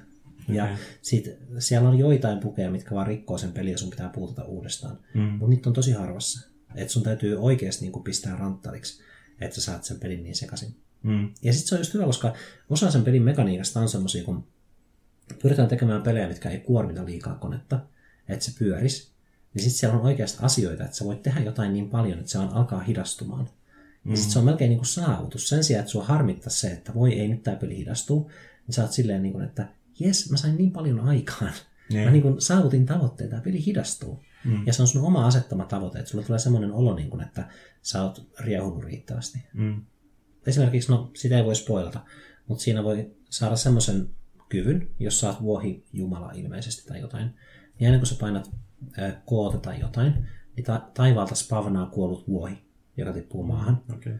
Ja sitten tota, sä voit vaan spavnata loputtomiin. Ja sitten jos sä oot tota, demonivuohi jumala, niin sä voit käyttää, kun sä yleensä sun kieli tarttuu asioihin, sä voit ottaa mm. mistä tahansa asiasta kiinni kielellä, niin sulla on semmoinen niin kuin telekineettinen voima, että sä voit kasata kaiken sun edestä, tehdä niistä semmoisen suuren pallon, mikä pyörii semmoisena mm. kurimuksena. Ja sit jos sä hidastat aikaa, se on ihan niin kuin sen pelin perusominaisuus, että siinä on nappi, mistä hidastetaan aikaa, että voit paremmin nähdä, miten vaikka jokin lentää ja se näyttää hassulta. Mm. Niin jos sä hidastat aikaa ja teet tämän asioiden keräämisen, niin se on oikein vaikuttavan näköistä, kun valtava määrä vuohien ruumiita pyörii semmoisessa kurimuksessa mm. sun telekineettisessä pallossa. Ja, mutta sitten kun sä nopeutat taas ajan, niin se peli niin kuin alkaa jumittamaan tosi pahasti. Se niin kuin pyrkii tekemään kaikki asiat, mitä sen pitäisi sen äm, mekaniikan kannalta tehdä, mutta ne vaan menee vähän sinne päin. Mm. Että sitten niin helpommin niin kuin se pukailee vielä lisää ja rakennuksia katoa ja kaikkea tämmöistä. Mm. Mikä, se, on, se on melkein loistava. Mutta minä väitän, että ei olisi, ei olisi yhtään kiinnostavaa sellaiselle ihmiselle, joka ei ole pelannut paljon, koska sit, niinku, se on, että et on nimenomaan semmoista niinku pelaajille tehtyä, mm. pelaajille tehty peli, siis siinä mielessä, että se just, että se, että siinä just siinä pelissä ei ole mitään pointtia, vaan se on vaan just pointtia vaan rikkoa se peli tai jotenkin. Mm. Ja e, oletko tutustunut yhtään niin kuin, speedrun pelaa, pelaamiseen? Öö, olen jo, tai siis sen verran, mitä nyt Super Mario tämmöiset, että mm. ne klassikot, missä mä itsekin halusin olla nopea. Tai Half-Life mm. 2 kahdessa tunnissa, sen yeah. mä muistan. Yeah. Ja se oli kyllä jännä nähdä, miten siellä on joku dialogi menossa. Mm. Että niin kun, tämän Gordon Freemanin kaverit alkaa höpisee jostain asiasta, mutta sen sijaan heti kun se alkaa se höpinä, mitä vaan lähtee juoksemaan. Yeah, yeah. Ja sitten se ei edes ota autoaan, vaan se pääsee nopeammin, jos se juoksee ja oikaisee jostain ilman autoa. Mm. Jos sä oot nähnyt sen. Joo, oon varmaan nähnyt, kun me oon käyttänyt niitä aika paljon itse asiassa. Mutta siinä on just se, että se, että sitten on niinku ihan oma peli, niinku pelaamis, semmoinen pelaamisen niinku oma ala, laji, just se, mm. että et etsii, etsii bugeja ja yrittää rikkoa sitä peliä. Ja sitten speedrun, sitä ei varmaan edes, en tiedä onko sitä suomennettu, mutta niin kuin nopea, nopea, nopea pelaaminen ehkä. Hmm. Mutta just, että kuitenkin yritetään päästä joku peli tosi nopeasti läpi. Ehkä pikaläpäisy. Pikaläpäisy. Mutta et, et, et just si, si, se antaa sitten semmoisen, että et sit sillä bugien etsimisellä on joku tarkoitus, koska niiden kautta sitten yritetään rikkoa sitä peliä niin, että päästäisiin, että jonkun seinän läpi voi mennä että se nopeuttaa, ei tarvitse kiertää jonkun mutkan kautta, tai sitten joku, että joku se, että pääsee jonkun seinän läpi, niin sitten sillä pääsee tavallaan sen pelikentän ulkopuolelle, ja sitten sieltä pääsee jotenkin niin kuin, oikaisemaan ihan tosi paljon. Joo, siis mä nyt en muista sen tuupaajan nimeä, mutta se on pelannut yli Super Mario 3 ja tämmöisiä mm. sillä tavalla, että ne asiat, mitä se tekee siinä pelissä, koko ajan kun sä pelaat, niin se pelihän kirjoittaa koodia. Mm, me tiedän joo. joo. Ja mikähän sen nimi oli? En, en muista. Joo, siis se... Etsiä se kyllä. Laittaa show notesiin. Tehdään niin. Mutta joka tapauksessa niin se tuntui melkein, että se oli jonkinlainen ohjelmointinero. Koska se etsi sieltä pelistä ne komennot, mitä tehdään padilla, kun sä ohjaat sitä tyyppiä, ja sitten tietty yhdistelmä komentoja, niin saa aikaan jonkinlaisen bukin tai ominaisuuden. Mm mitä ne ohjelmoijat ei ollut edes tarkoittanut, että tapahtuisi, mutta sopivasti yhdistämällä jotain hämmentävää tapahtuu. Ja se on vähän niin kuin Matrix. Niin. Tulee mieleen. Mutta tämä on sitten myös Twitchissä, mikä on, jos ei joku kuuntelija tiedä, niin se on se live stream sivusto, missä voi pelata ja sitten striimata ah. sen. Et sit Twitch. Mä oon kuuntelija, joka ei tiedä. Et, et, mä nyt et tiedä, oot pelaaja etkä tiedä. No, mä oon, mä oon kasuaalipelaaja. Tyylistä. Mutta se kannattaa ehdottomasti tutustua, koska se, se on ihan älyttömän iso sivusto ja se on niin iso juttu Suomessakin. Ja mm. just nämä, niin kuin, on paljon sitten niin e-sports pelaajia, jotka pelaa siellä jotain CS tai jotain. Mutta sitten siellä on myös ihan, ihan muutakin vaan. Et, et niin kuin, mitä YouTubesta voi katsoa Let's Playtä, mitkä on niin videoita, missä on joku kommentoi sitä, kun pelaa mm-hmm. jotain peliä. Nyt Twitchissä se on vaan livenä ja sitten siinä on chatti vieressä. Mutta sitten joku oli käyttänyt just ää, sitä Twitchin chattia niin, että sen kautta ne sen streamin kattojat pystyy antamaan komentoja tavallaan sille tyypille, joka oli siinä pelissä. Mm-hmm. Että et joku, joku tietty sana ää, aiheutti sen, että se liikkuu yhden pykälän eteenpäin tai tällaisia. Se oli tosi hämmentävää. Mutta siinäkin niin mennään sinne pelin sisu, sisuksiin ja sitten tavallaan, että miten, miten semmoinen saa toimimaan. Okei. Okay. Se on tosi jännää. Joo. Mutta siis toi sun kommentti, että vaan pelaaja enkä tiedä, niin mm-hmm. toi on itse asiassa, mulle tuli heti mieleen, että olisi hauska käydä keskustelu, tuli parikin niin kuin, varsinkin niin kuin naispuoleisia ihmisiä, kun on ollut tähän myytti, että naiset ei ole niin kuin true gamereita. Mutta mm-hmm. mitä se sitten oikeastaan on, että jos pelaa tosi paljon, mutta ei ole hirveän kiinnostunut siitä, että missä, mistä peleissä on kyse. Niin kuin selvästikin me ollaan mietitty sitä, mistä peleissä on kyse. Mm. Mutta jos me pelataan vaan tosi vähän, niin ollaanko me sitten niinku vähemmän pelaajia kuin semmoiset, jotka vaikka pelaa jotain FIFAa ja tämmöisiä tosi tosi paljon, Mm. mutta sitten ne ei oikeastaan edes välitä, että, että sana grafiikka on niille semmoinen, että joo mä tiedän sen, mutta sitten se jääkin vähän. Niin kuin, mm. Tämä on graafisesti parempi kuin edellinen FIFA, mutta sitten sen pidemmällä ei. Niin Kyllä mä siis väitän, että pelaajia on tosi paljon erilaisia, ja just, mm. just noin e-sports on ihan, se on niin ihan oma juttunsa. Että sitten me puhuin just yhdelle kaverille, joka sanoi, että joku sen ää, tuttu ää, Jenkeistä oli, oli laittanut sille monen vuoden hiljais, hiljaisuuden jälkeen viestiä, että se oli muuttanut Eurooppaan ja alkanut niin kuin e-sports-kommentaattoriksi. Mm. Ja sitten kun se minun kaveri tiesi, että minä on kiinnostunut peleistä, niin sitten se sanoi, että joo, että, että tämä varmaan kiinnostaa siltäkin, mutta sitten minulta ei kiinnosta e-sportsit yhtään, koska se on ihan oma juttunsa. Mutta se näyttäytyy ihmisille, jotka ei tiedä peleistä paljon, niin se näyttäytyy silleen, että se on niin semmoinen yksi mössö.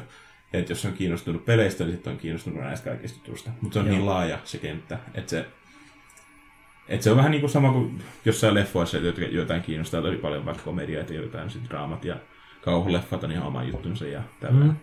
Niin ja sitten on niin kuin yleisesti kiinnostunut elokuvista, että esimerkiksi ää, meidän kavereilla on semmoinen niin leffakerho, mm. missä ne katsoo vaikka 30-luvun ranskalaisen klassikon, ja sitten ne katsoo Martianin ja näin edespäin. Ja sitten se tuntuu tosi semmoiselta, että se on hyvin, hyvin oikeanlainen leffakerho. Että joku ehdottaa, että pitäisikö katsoa toi joku Charlie Chaplinin tai jotain tämmöistä. Ja sitten, mm. joo, okei, okay, no se kuulostaa se, että haluan nähdä sen. Kun taas mulle niin tuntuu, että aikaa on niin rajallisesti, että jos mä katson elokuvia, niin kun mä tota, oon kattonut kavereiden kanssa leffoja, niin me ollaan katsottu melkein puhtaasti vaan Carpenterin ja Cronenbergin. Et niin kuin, että mä itse asiassa sen ryhmän nimi onkin tota, Carpenberg. Ihan vaan siksi, koska että ei niin kuin lähetä niin kuin liian kauas kalaan. Mm. Että katsotaan nyt nämä. Fly ja Thing on vielä näkö. Tiedätkö näitä ohjaajia? Ei. Okei. Okay. Ei yllätä varmaan. Ei, ei, mennä, ei mennä elokuviin nyt kovin pitkästi, mutta siis mun pointti just siinä, että mä ymmärrän kyllä, mitä se on, että on leffofani. Että sit mm. niinku, koko elokuvateollisuus on vaan hyvä juttu. Mm. Ja mä oon kiinnostunut siitä semisti, mutta mä en sitten ehkä ole niin leffofani, koska musta on mukava kuulla, miten vaikka jotkut suuntaukset Ranskasta niin kuin sai aikaan uutta. Mm. Mutta sitten mä en halua katsoa niitä elokuvia. Niin. En mä, en mä sano, että ne ei kiinnostaisi mua. Mutta siis, äh, kun mä tiedän, mikä mua kiinnostaa, eli Carpenter ja Cronenbergin elokuvat, niin sitten mä haluan katsoa ne. Mm. Tai siis okei, okay, mikä mua kiinnostaa nähdä. Se on eri asia kuin mikä mua kiinnostaa. Mm, kyllä mä tiedän, siis tuli tuosta mieleen äh, YouTube ja se niin kuin, internet-video. Et me, me seuraan Vlog Brothers nimistä kanavaa, mm. joka on alkanut ihan, niin kuin, niin kuin ihan joskus 2006 tai 2007. Eli hyvin nopeasti sen jälkeen, kun YouTube alkoi, Mm. että se tuli. Niin sitten siinä Hank Green, joka on toinen niistä veljeksistä, joka, joka vetää sitä kanavaa, niin on tosi kiinnostunut niin kuin englanniksi online video, siis niin kuin nettivideo, nettivideosta ja just se YouTube, se YouTube on vain yksi osa sitä. Mutta se, just kun se puhuu paljon nettivideosta, niin sitä on tosi kiinnostavaa kuunnella, mutta sitten huomaa, että se on esimerkiksi tosi kiinnostunut ihan semmoisestakin jotkut, jotain niin kuin ala, jotain yläasteikäisille suunnattuja kanavia, jotain, jotain teini-vloggereita ja tällaisia. Mm. Ja se puhuu niistä samanlaisella kiinnostuksella kuin sit jostain semmoisesta, joka on suunnattu niin kuin, just sen ehkä niin kuin, vähän aikuisemmalle yleisölle. Mm. Että tavallaan, että se on kiinnostunut nettivideosta ja niistä tekijöistä, jotka tekee sitä, se on, niin kuin, riippumatta siitä, että onko se, ni, onko se niiden tekemät videot tavallaan just suoraan sitä kiinnostavia. Mutta mm. se vaan se ilmiö on kiinnostava sille, kun taas minulta kiinnostaa vaan tietty osa niin kuin internetvideosta vaikka YouTube-kulttuurista. Joo. Ja toi on vähän sama ilmiö niin kuin monessa eri asiassa. Niin, vähän niin kuin kirjallisuudessa, niin mm. jos sä oot kirjallisuuden harrastaja niin. tai tutkija, niin sitten periaatteessa nuorten kirjallisuuden ja lasten kirjallisuuden pitäisi olla sulle suht tärkeitä, Mm. niin kuin yhtä tärkeitä kaiken muunkin. Kyllä. Ja sitten noista nettivideoista, niin mä oon monesti kiinnostunut Vimeosta. Niin mm. Vimeosta on linkitetty joku tosi upea juttu, ja mä oon ajatellut, että mun pitäisi mennä Vimeoon. Mulla on niinku tunnuksetkin siellä. Mun pitäisi niinku jotenkin pyöriä siellä riittävästi, että mä saisin siitä kaiken irti. No sitten jossain vaiheessa vaan tuli semmoinen olo, että tämä on enemmän niin kuin videoiden tekijöiden harrastajien sivusto, koska kuvanlaatu voi olla siellä parempia. Mm. Ainakin aikaisemmin tuntui, että Vimeossa niin se oli enemmän HDtä ja enemmän Niin, niin, kuin kyllä. vapautta, että siellä ei ollut myöskään niin tarkkoja rajoitteita siitä, mitä niissä videoissa saa olla. Mm, niin kuin Core tai alastumus tai tämmöiset, niin on ilmeisesti ok. Mutta tota, sitten lopulta mä totesin vaan, että Vimeo on vaan niin kuin yksi paikka netissä, missä on sisältöä. Et loppupeleissä se sisältö, mikä mua kiinnostaa, niin se voi vaihdella niin kuin lähtökohdasta toiseen. Et YouTubessa on jotain, Netflixissä on jotain, se on vähän niin kuin telkkari. Mm. Ja sitten on jotain sivustoja, niin kuin vaikka That Guy with the Glasses, mutta toisaalta, koska ne tulee YouTubeenkin, niin ei ollut tarvetta mennä sinne. Mm, no se on ihan totta, että, monet tommoset sitten, jotkut yksittäiset videon tekijät luo just omia sivustoja. Ja mm. minä tavallaan ymmärrän sen, että sit se on niiden tavallaan koti, mutta, mutta että me, jos me pystyn tilaamaan jonkun YouTube-kanavan sen sijaan, että me kävisin tasaisin väliä ja katsoa jonkun erillisen nettisivun, niin kuin me aina tilasin, me käy tästä muutenkin. Niin kuin. Joo. Ja tuntuu ehkä, että Vimeossa, että se mentaliteetti vaan, miksi siellä on videoita on eri kuin YouTuben. Että YouTube on mm. ehkä semmoinen kaiken kansan. Ja mm, siellä on just niin kuin, että peukut ylös ja alas ja arvostelut. Jep. Ja mä en edes muista, että onko Vimeossa tämmöisiä ominaisuuksia. Voisi kuvitella, että mm. esimerkiksi kommenttiosiot ei olisi täynnä kuraa. Että jos mm, video on suosittu, niin mm. sitten sinne ei tule niin kuin, roskakommentteja. Se, niin, se on ihan eri yleisö. Että kyllähän siinä on tietysti, niin kuin, ne menee päällekkäinkin, mutta mm. se on enemmän semmoinen viide sivusto tietyllä tavalla. Joo. Niin sitten tietysti, jos pitää kirjautua käyttäjäksi. Muistaakseni Vimeossa, niin se on aika rajattua, mitä siellä voi... Mm. Voiko siellä edes niin kuin antaa kommenttia, jos e- ei ole nimenomaan kirjautu. Ei, sitten jos, ei sit jos fluudaa, niin ehkä joku heittää sut pois. Mm. Toisin kuin YouTubessa, jos kaikki voi kommentoida, niin mikä on tietysti semmoisen avoimen median lähtökohta. Mm. Että sitten kukaan ei valvo sitä. Mutta sielläkin yllättäen moni sisällöntuottaja kuitenkin valvoo. Ah niin, siis niin ne, ketkä on laittanut ne. Ne videot, niin jos ni, ni, niiden jotain videoa kommentoidaan, niin se, se videon tekijä voi valvoa sitä, sitä kommenttiosioa ja, ja niin kuin voi sulkea ne kommentit kokonaan tai poistaa jotain kommentteja. Tai sitten on semmoisiakin, niin kuin, että voi asettaa jotain tiettyjä sanoja, joita, niin kuin, että jos vaikka ei halua, että on kiroilua, niin sitten voi, mm. että jos, joku, jos kommentissa on kirosana, niin sen voi saman tien poistaa. Tai sitten asettaa silleen, että, että jos joku kommentoi silleen, niin sitten siitä tulee ilmoitus, tai että se menee joku, johonkin erilliseen laatikkoon, että sitä ei julkaista vielä, mutta sen voisi käydä niin kuin naprauttamassa pois tai hyväksy. Joo, joo. Uh, jotkut sulkee kokonaan kommentoinnin, ja mm. se on ihan ok, koska jos on tärkeintä se, että oma video on nähtävillä ja sitten musta ei niin väliä. Niin. Sehän on, sehän on sitten täysin ok. On se, mutta, mutta, mutta myös tuntuu, että, että että moni semmoinen YouTuben peruskäyttäjä ei välttämättä edes tajua sitä, että siellä on sellainen yhteisö. Ja että se on ihan niin kuin semmoinen, että, mm. se, että se on vaan sivusto, jolla käydään silloin tällöin katsomassa videoita. Mutta se, että siellä on kuitenkin semmoinen selkeä yhteisö ja siellä on tietyt ihmiset, jotka on pinnalla, mutta sitten sen pinnan alla on paljon tekijöitä, jotka on, jotka on, joita arvostetaan tavallaan siinä yhteisössä, mutta jotka ei ole silleen, siinä mm. mielessä suosittuja. Monesti jos tulee joku kohu, mä oon huomannut nyt ehkä kolme eri kertaa, että mm. on tullut joku niin kuin iso halo YouTubessa, mm. niin sitten siellä tietyt äänet on aina nousseet ja kommentoineet toistensa juttuja ja ja. olet niin kuin, sitten siellä on selkeästi ollut niin kuin joukko ihmisiä, ketkä on jotain mieltä, ja sitten jos osa niistä on eri mieltä, niin sitten ne vaivautuvat käymään sen keskustelun, että miksi ne on eri mieltä. Mm. Eikä ne ole vaan silleen, että no niin tuolla on joku trolli, kenestä ei välittää. Vaan siinä just näkyy se yhteisöhenki, että ne kommentoi toisilleen, että miksi ne on eri mieltä asioista. Mm. Mutta sekin vaihtelee tosi paljon se yhteisöllisyys, että mikä kanava on kyseessä. Et vaikka niin. Blow on tosi hyvä siis siinä mielessä, että jos siellä ei ole, tietysti silloin jos on jos joku video on vaikka uskonnosta, niin silloin voi saman tien jo sanoa, että peli on menetetty kommenttiosion osalta, mutta sitten niin kuin useimmissa videoissa on tosi hyvää se porukka. Mm. Ja silleen, että siellä on tosi paljon, saa niin kuin keskusteluja aikaiseksi. Ja se on tosi kiva, niin kuin varsinkin vaikka just kun me, me tietysti tilaan sen, sen kanavan, ja kun me päivän mittaan varmaan jonkun kolme neljä kertaa ainakin tsekkaan sen sen kanavan, tai siis sen minun tilauslistan, että mitä videoita on tullut. Niin sitten jos minä huomaan, että Blog sieltä on tullut uusi video, niin sitten minä voin katsoa sen. Sitten se tietää, että jos sen on, jos sen on päässyt katsomaan sen niin kuin ihan jonkun päivän sisällä siitä, että se on, se on julkaistu, niin sitten mm. tietää, että se porukka siellä on tilaajia, ja, niin kuin, joita kommentoi sitä, niin ne on todennäköisesti tilannut sen kanavan ja ne on niin kuin, sen yhteisön jäseniä. Niin sitten tietää, että se porukka on tosi, ja siellä, ja siellä on paljon niin kuin, hyvää keskustelua oikeasti. Luet sä usein kommentteja?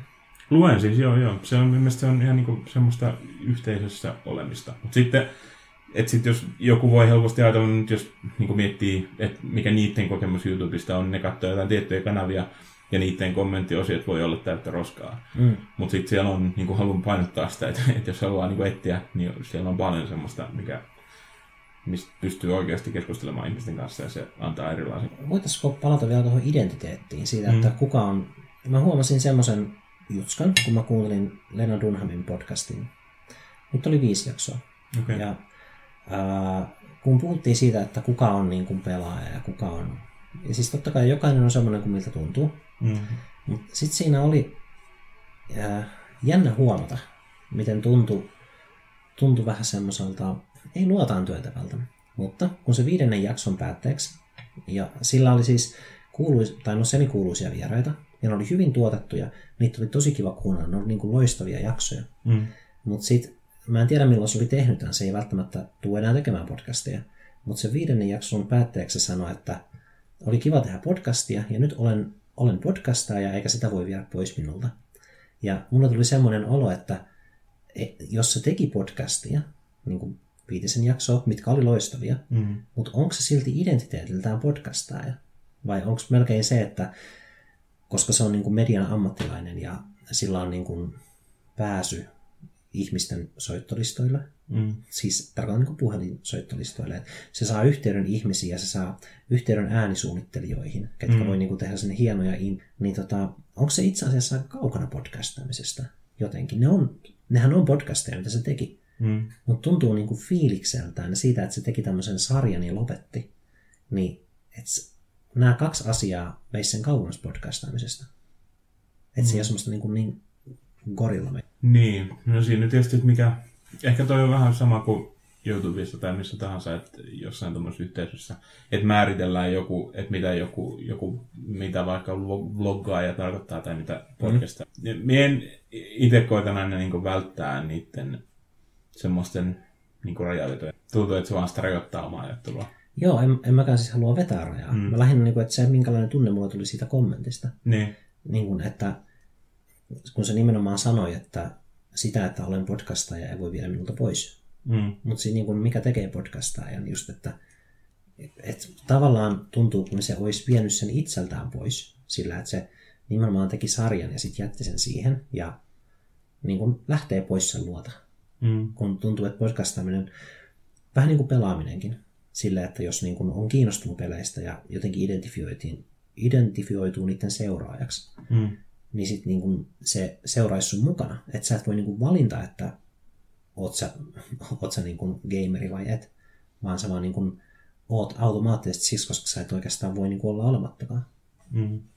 Mutta mä en tietenkään siis, mä en millään tavalla väheksy, koska mä tykkäsin mm. siitä tosi paljon.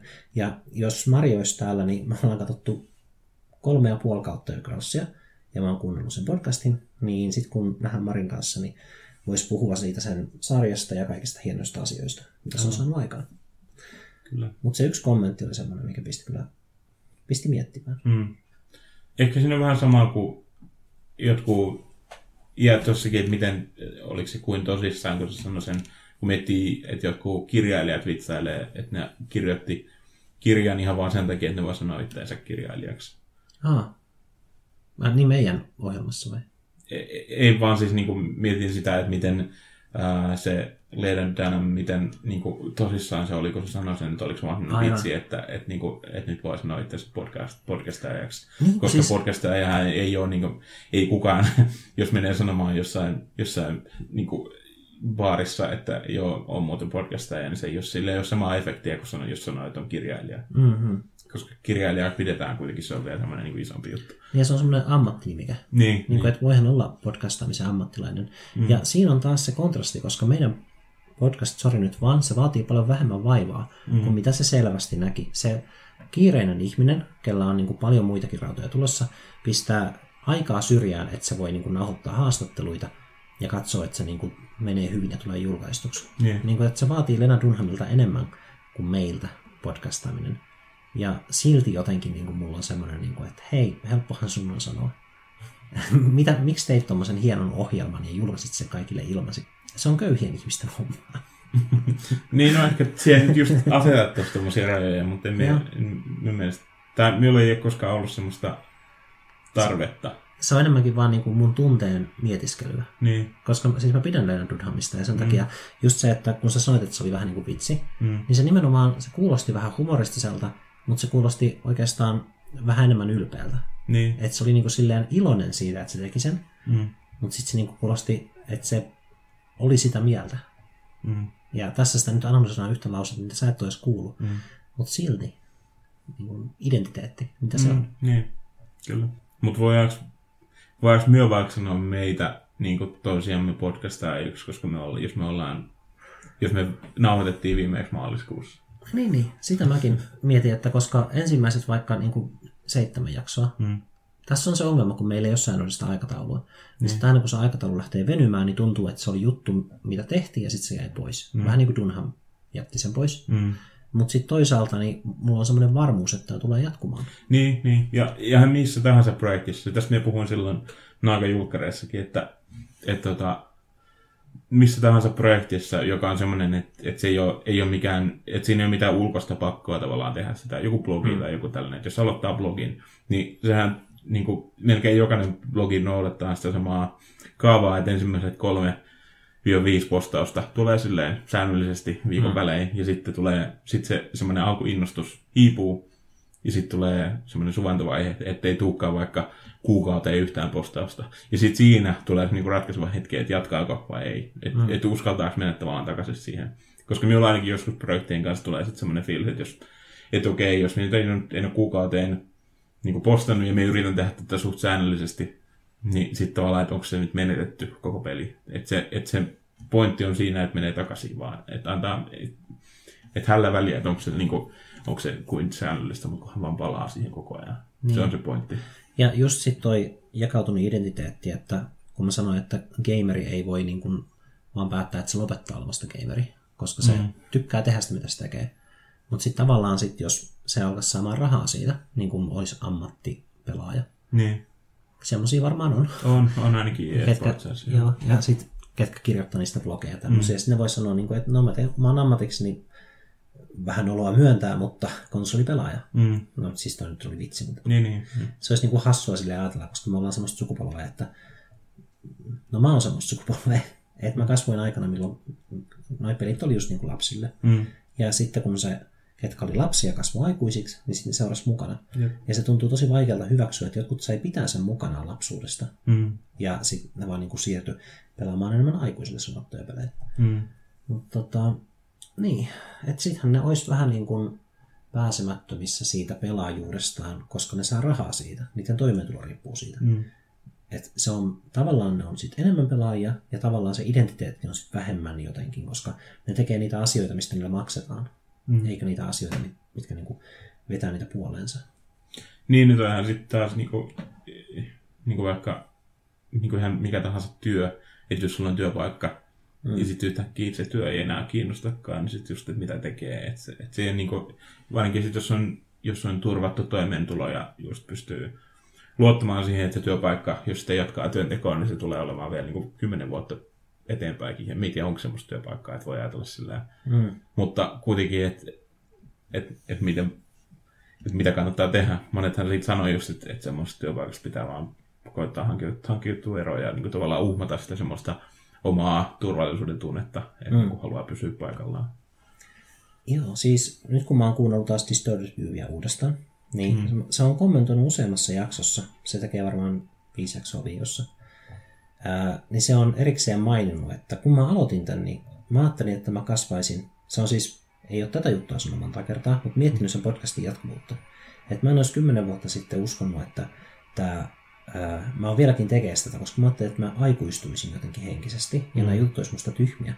Mutta tuntuu, että nämä menee vaan tyhmempään suuntaan, niin mä en oikein tiedä, mistä on kysymys, mutta ihan kivaa tää on. Pohjusta sitä, mikä, mikä se on se ohjelma. Ah, siis se on semmoinen hyvin mauton komediapodcast, Joo. Distorted View Daily.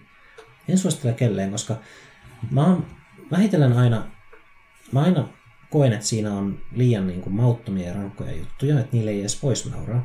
Ja sit mä palaan katsomaan jotain tavallista, sanotaanko vaikka joku huono, Ray William Johnson, tiedät? Mm. Niin sit siellä voi olla joku vaikka niin kuin piilorasistinen tai tyhmä juttu. Semmoinen niin kuin vaikka, tai vammaisia halveksuva. Ja mä tajuan, että tässä on itse asiassa ihan samoja aiheita, mutta ne on vaan silleen, niin kuin, silleen vitsin vitsillä. Että ne ei sano, että ne niin kuin vitsailisi siitä, mutta sit mm. ne kuitenkin pääsee vitsailemaan, mutta sitten ne esittää, että ne ei oikeasti vitsaile. Kun taas Distorted Viewissa, niin ne, ne on niin kuin hyvin silleen selkeästi, että nauretaan just siksi, koska ei saisi nauraa, eikä ne itse asiassa olisi hauskoja. Mm. Et niin kuin, että nauru on vain sellainen puolustusreaktio. Mm. Ja yleensä niin kuin mitä, mitä vähemmän hauska juttu, ja siis mä en sano, että on mikään tietty asteikko, mutta joskus tulee niin vähän hauska juttu vastaan, tai mä oon joskus niin kuin ihan ö, mennyt töihin silleen, että mulla ei ole ollut yhtään kivaa. Mm. Niin kuin mä oon, on ollut yö, ja mulla ei ole hauskaa. Mikään ei just nyt voisi naurattaa. Ja sitten sattuu kuuntelemaan Distorted Viewia, ja sitten siinä heti aluksi on joku asia, mikä ei ole yhtään hauska. Ja sitten se absurdius siinä alkaa huvittaa. Mm. Ja sitten vähän niin kuin mun työyö on pelastettu sillä, että, että jossain on huumoria, mikä ei ole niin kuin perustasolla hauskaa, vaan siinä on se absurdiuden kerros päällä, mm. mikä vähän niin kuin pitää, että se on, kun sen kuorii pois, se on vähän niin kuin, jos sä oot palannut auringossa, niin sitten se, kuori, se iho kuoriutuu pois siitä mm. ja tulee tervettä ihoa alta. Niin joo, toi oli ehkä ihan hyvä kuvaus siitä, okay. siitä sarjasta.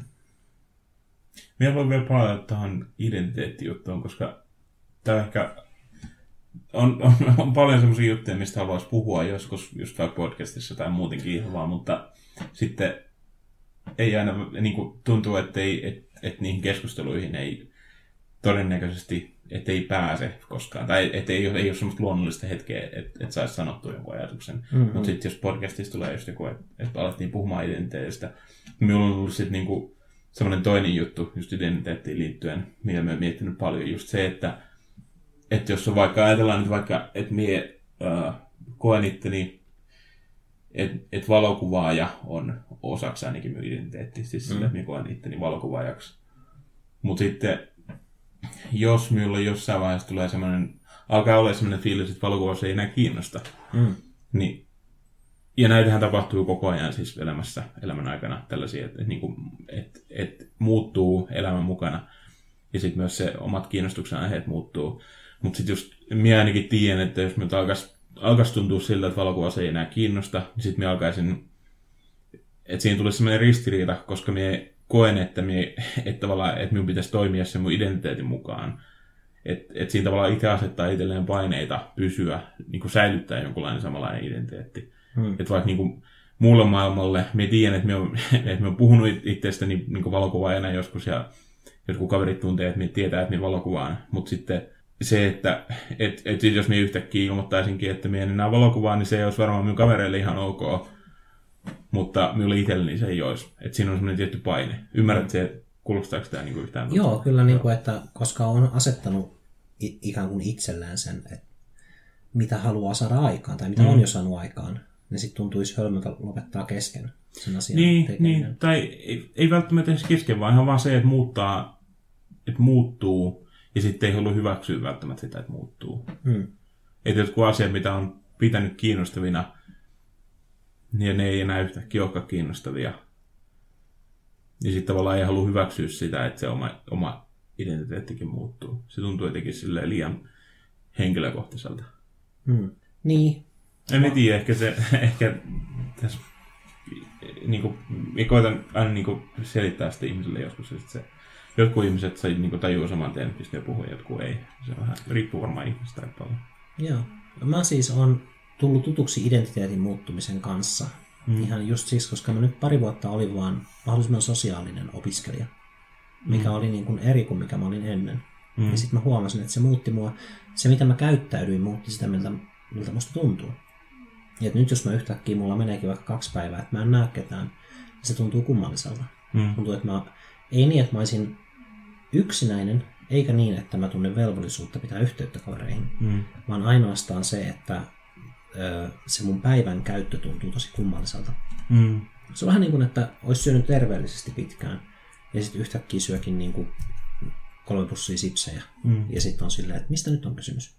Ja kuitenkin niin kumpikin noista, toi oli vaan niin kuin semmoinen gastronominen esimerkki, mm. kun taas, että sosiaalisuudessa kumpikin noista tavoista ollaan tavallisia. Se mm. voit olla vähän yksin, se voit olla vähän kavereiden kanssa, Mutta mä oon niin, kuin niin muor- muuttanut itseni sosiaalisemmaksi, että sit se yksin jääminen tuntuu kummalliselta. Ei yksinäiseltä, mutta ihan vaan niin kuin epätavalliselta. Mm.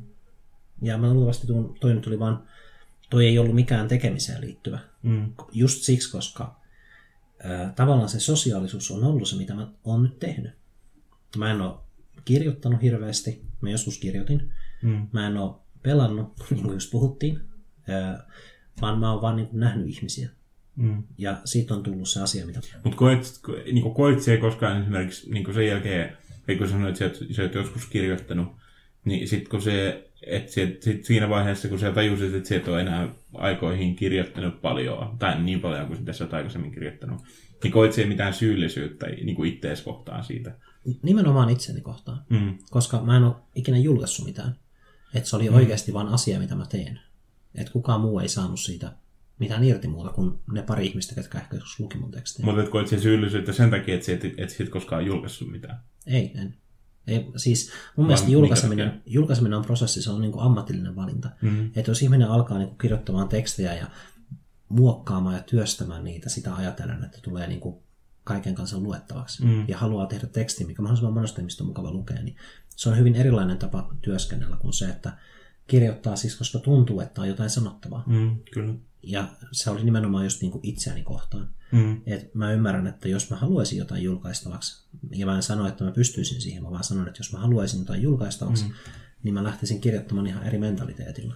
Mm. Et mä, en, mä en ajattelisi ekana sitä, että mikä musta on mielenkiintoista, vaan mä sovittaisin sen, mikä musta on mielenkiintoista, siihen, mikä on ehkä myyvää Mm. tai julkaisukelpoista. Me haluan vielä palata tuohon, että, siis, niin kuin, että, että kun sä sanoit, että sä et koit, sä koit syyllisyyttä sen takia, sil- silloin kun sä tajusit, että, että sä et enää kirjoita niin paljon, mutta minkä takia? Minkä takia tunsin syyllisyyttä? Niin.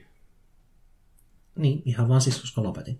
Koska mä, mä Mut olin, olin semmoista- kokenut itseni kirja, kirjoittavaksi ihmiseksi. Mm. En tietenkään kirjailijaksi, enkä tietenkään niin kuin kovin taiteelliseksikaan, Mm. koska mä en niin kuin katsellut niitä hirveästi, hirveän esteettiseltä kannalta, en mä just niin kuin vaan oman näköisten tekstien kannalta. Mm. Mutta se oli kuitenkin niin kuin osa identiteettiä, että Mm. mä tuotan tekstiä. Niin, niin, joo.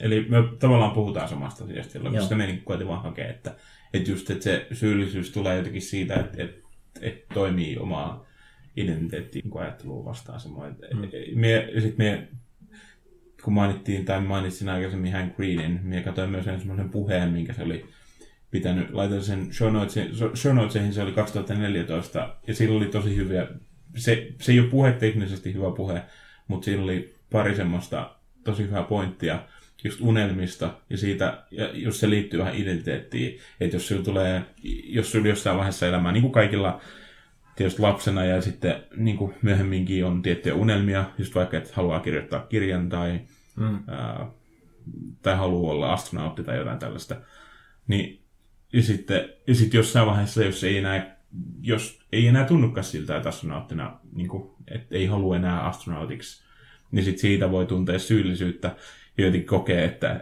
että, että, niin kuin, että, että se on, että se on semmoinen, siitä tulee vähän semmoinen kahle tavallaan siitä unelmasta. Mutta mm. sitten niin kuin, kun tajuaa sen, että, se, että sen kahleen tavallaan laittaa itse itselleen kiinni sen, että, että, niin kuin, että, että sun ei tarvii kokea mitään velvollisuutta niin kuin, siun, siulle tavallaan niin kuin pari vuotta nuoremmalle, tai milloin sinulla tulikaan se unelma, niin sille, sille versiolle siusta. Siis mm. Tämä on tosi vaikea selittää, Hank Green sanoi sen siinä tosi hyvin, mutta just se, että, että itse joskus aikaisemmassa vaiheessa elämässä on asettanut itselle jotain tavoitteita ja unelmia, mutta ne, että niitä ei, että pitää tajuta, että ne ei ole kahleita, Mm.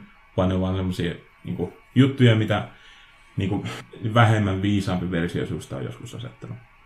Niin, koska kyllähän se aina on vähemmän viisas se Niin on, niin on. Tai tavallaan se on viisas sun itses kohdalla. Mm. Et sillä, sun, sillä ei ole sun kokemuksia. Niin, nimenomaan. Että sit, et se tietää samat asiat kuin sinä tiedät, mutta vähemmän, ja sillä on samat kokemukset kuin sinulla, mutta vähemmän. Hmm. Että se on, se on niinku objektiivisesti sinulta vähemmän viisas. Tämä muuten pistää, jos palatakseni tähän Shadow of the Colossukseen, mm. niin mä en tiedä, että oliko se mun 2005-versio minusta, joka pelasi tota ekaa kertaa, niin ymmärsikö se sitten hyvän päälle Ja mitä jos toi peli ei olekaan sitten niin hyvä, ja mä niinku tavallaan vaan kunnioitan mun menneen minän mielipidettä. Mm. Että mä tein silloin huomioita, sit mä oon kasannut, koska vahvistusilluusio on ihmisen yleisin looginen virhe. Mm. Niin mä oon vaan vahvistanut sitä, että toi peli on hyvä eri tavoin vuosien varrella, ja niin kuin tukeakseni mun menneen minän mielipidettä. Mm. Ja Joo. sillä. Kyllä mä ainakin tunnistan itteni tuosta silloin, kun puhuttiin kymmenennes jaksossa Lateraloksesta, ja siinä tuli mm. myös puhetta muista albumeista, mitkä on itselle tärkeitä, niin sitten me mainitsin just Massive Attackin, sen Mezzanine, tai miten Mezzanine, mitä se pitäisi sanoakaan, mutta Mezzanine kirjoittaa. Mm. Mutta siitä albumista, niin joskus äh, 2009-2010 kirjo, niin kuuntelin sitä tosi paljon, ja se oli semmoinen tosi äh, hyvä albumi, tykkäsin siitä tosi paljon. Nyt me kuuntelen sitä, niin me ei saada lähes kesken. Mutta sitten me kuitenkin haluaisin saada. Me yritän etsiä niitä elementtejä, mitkä teki siitä hyvää, mutta me en vaan löydä niitä. Joo. Ja siis kieltämättä Lateruskin oli, nyt kun kuunneltiin sen, ja yksinkertaisempi. Mm. On jotenkin kuullut niin paljon erilaista musiikkia, että se kuulosti aika kylmältä. Niin kuin Mari sanoi, että Mm. ää, to, se oli kuunnellut Paul Simonin Mm, kyllä. jotain rumpulevyä, niin sitten toi kuulosti kylmältä.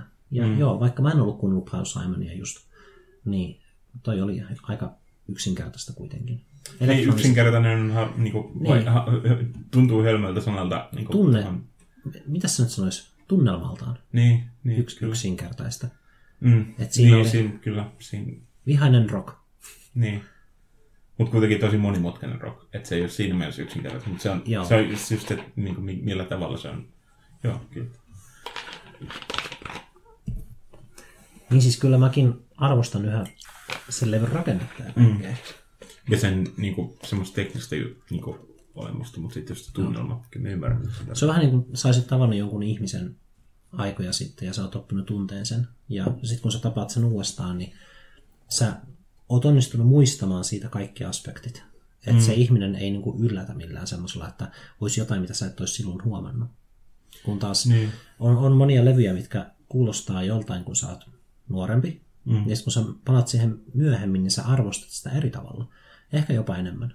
Mutta tota ei pystynyt arvostamaan, tai siis mä en pystynyt arvostamaan sitä eri tavalla, koska noin kaikki elementit oli tavoitettavissa parikymppisenä. Mm. Tai niinku, oon- mitäs, oliko se 99? Ai, Mä mielestä oli 2000 jotain. 2000. Jos se oli 2001, niin mä olin 19. Mm.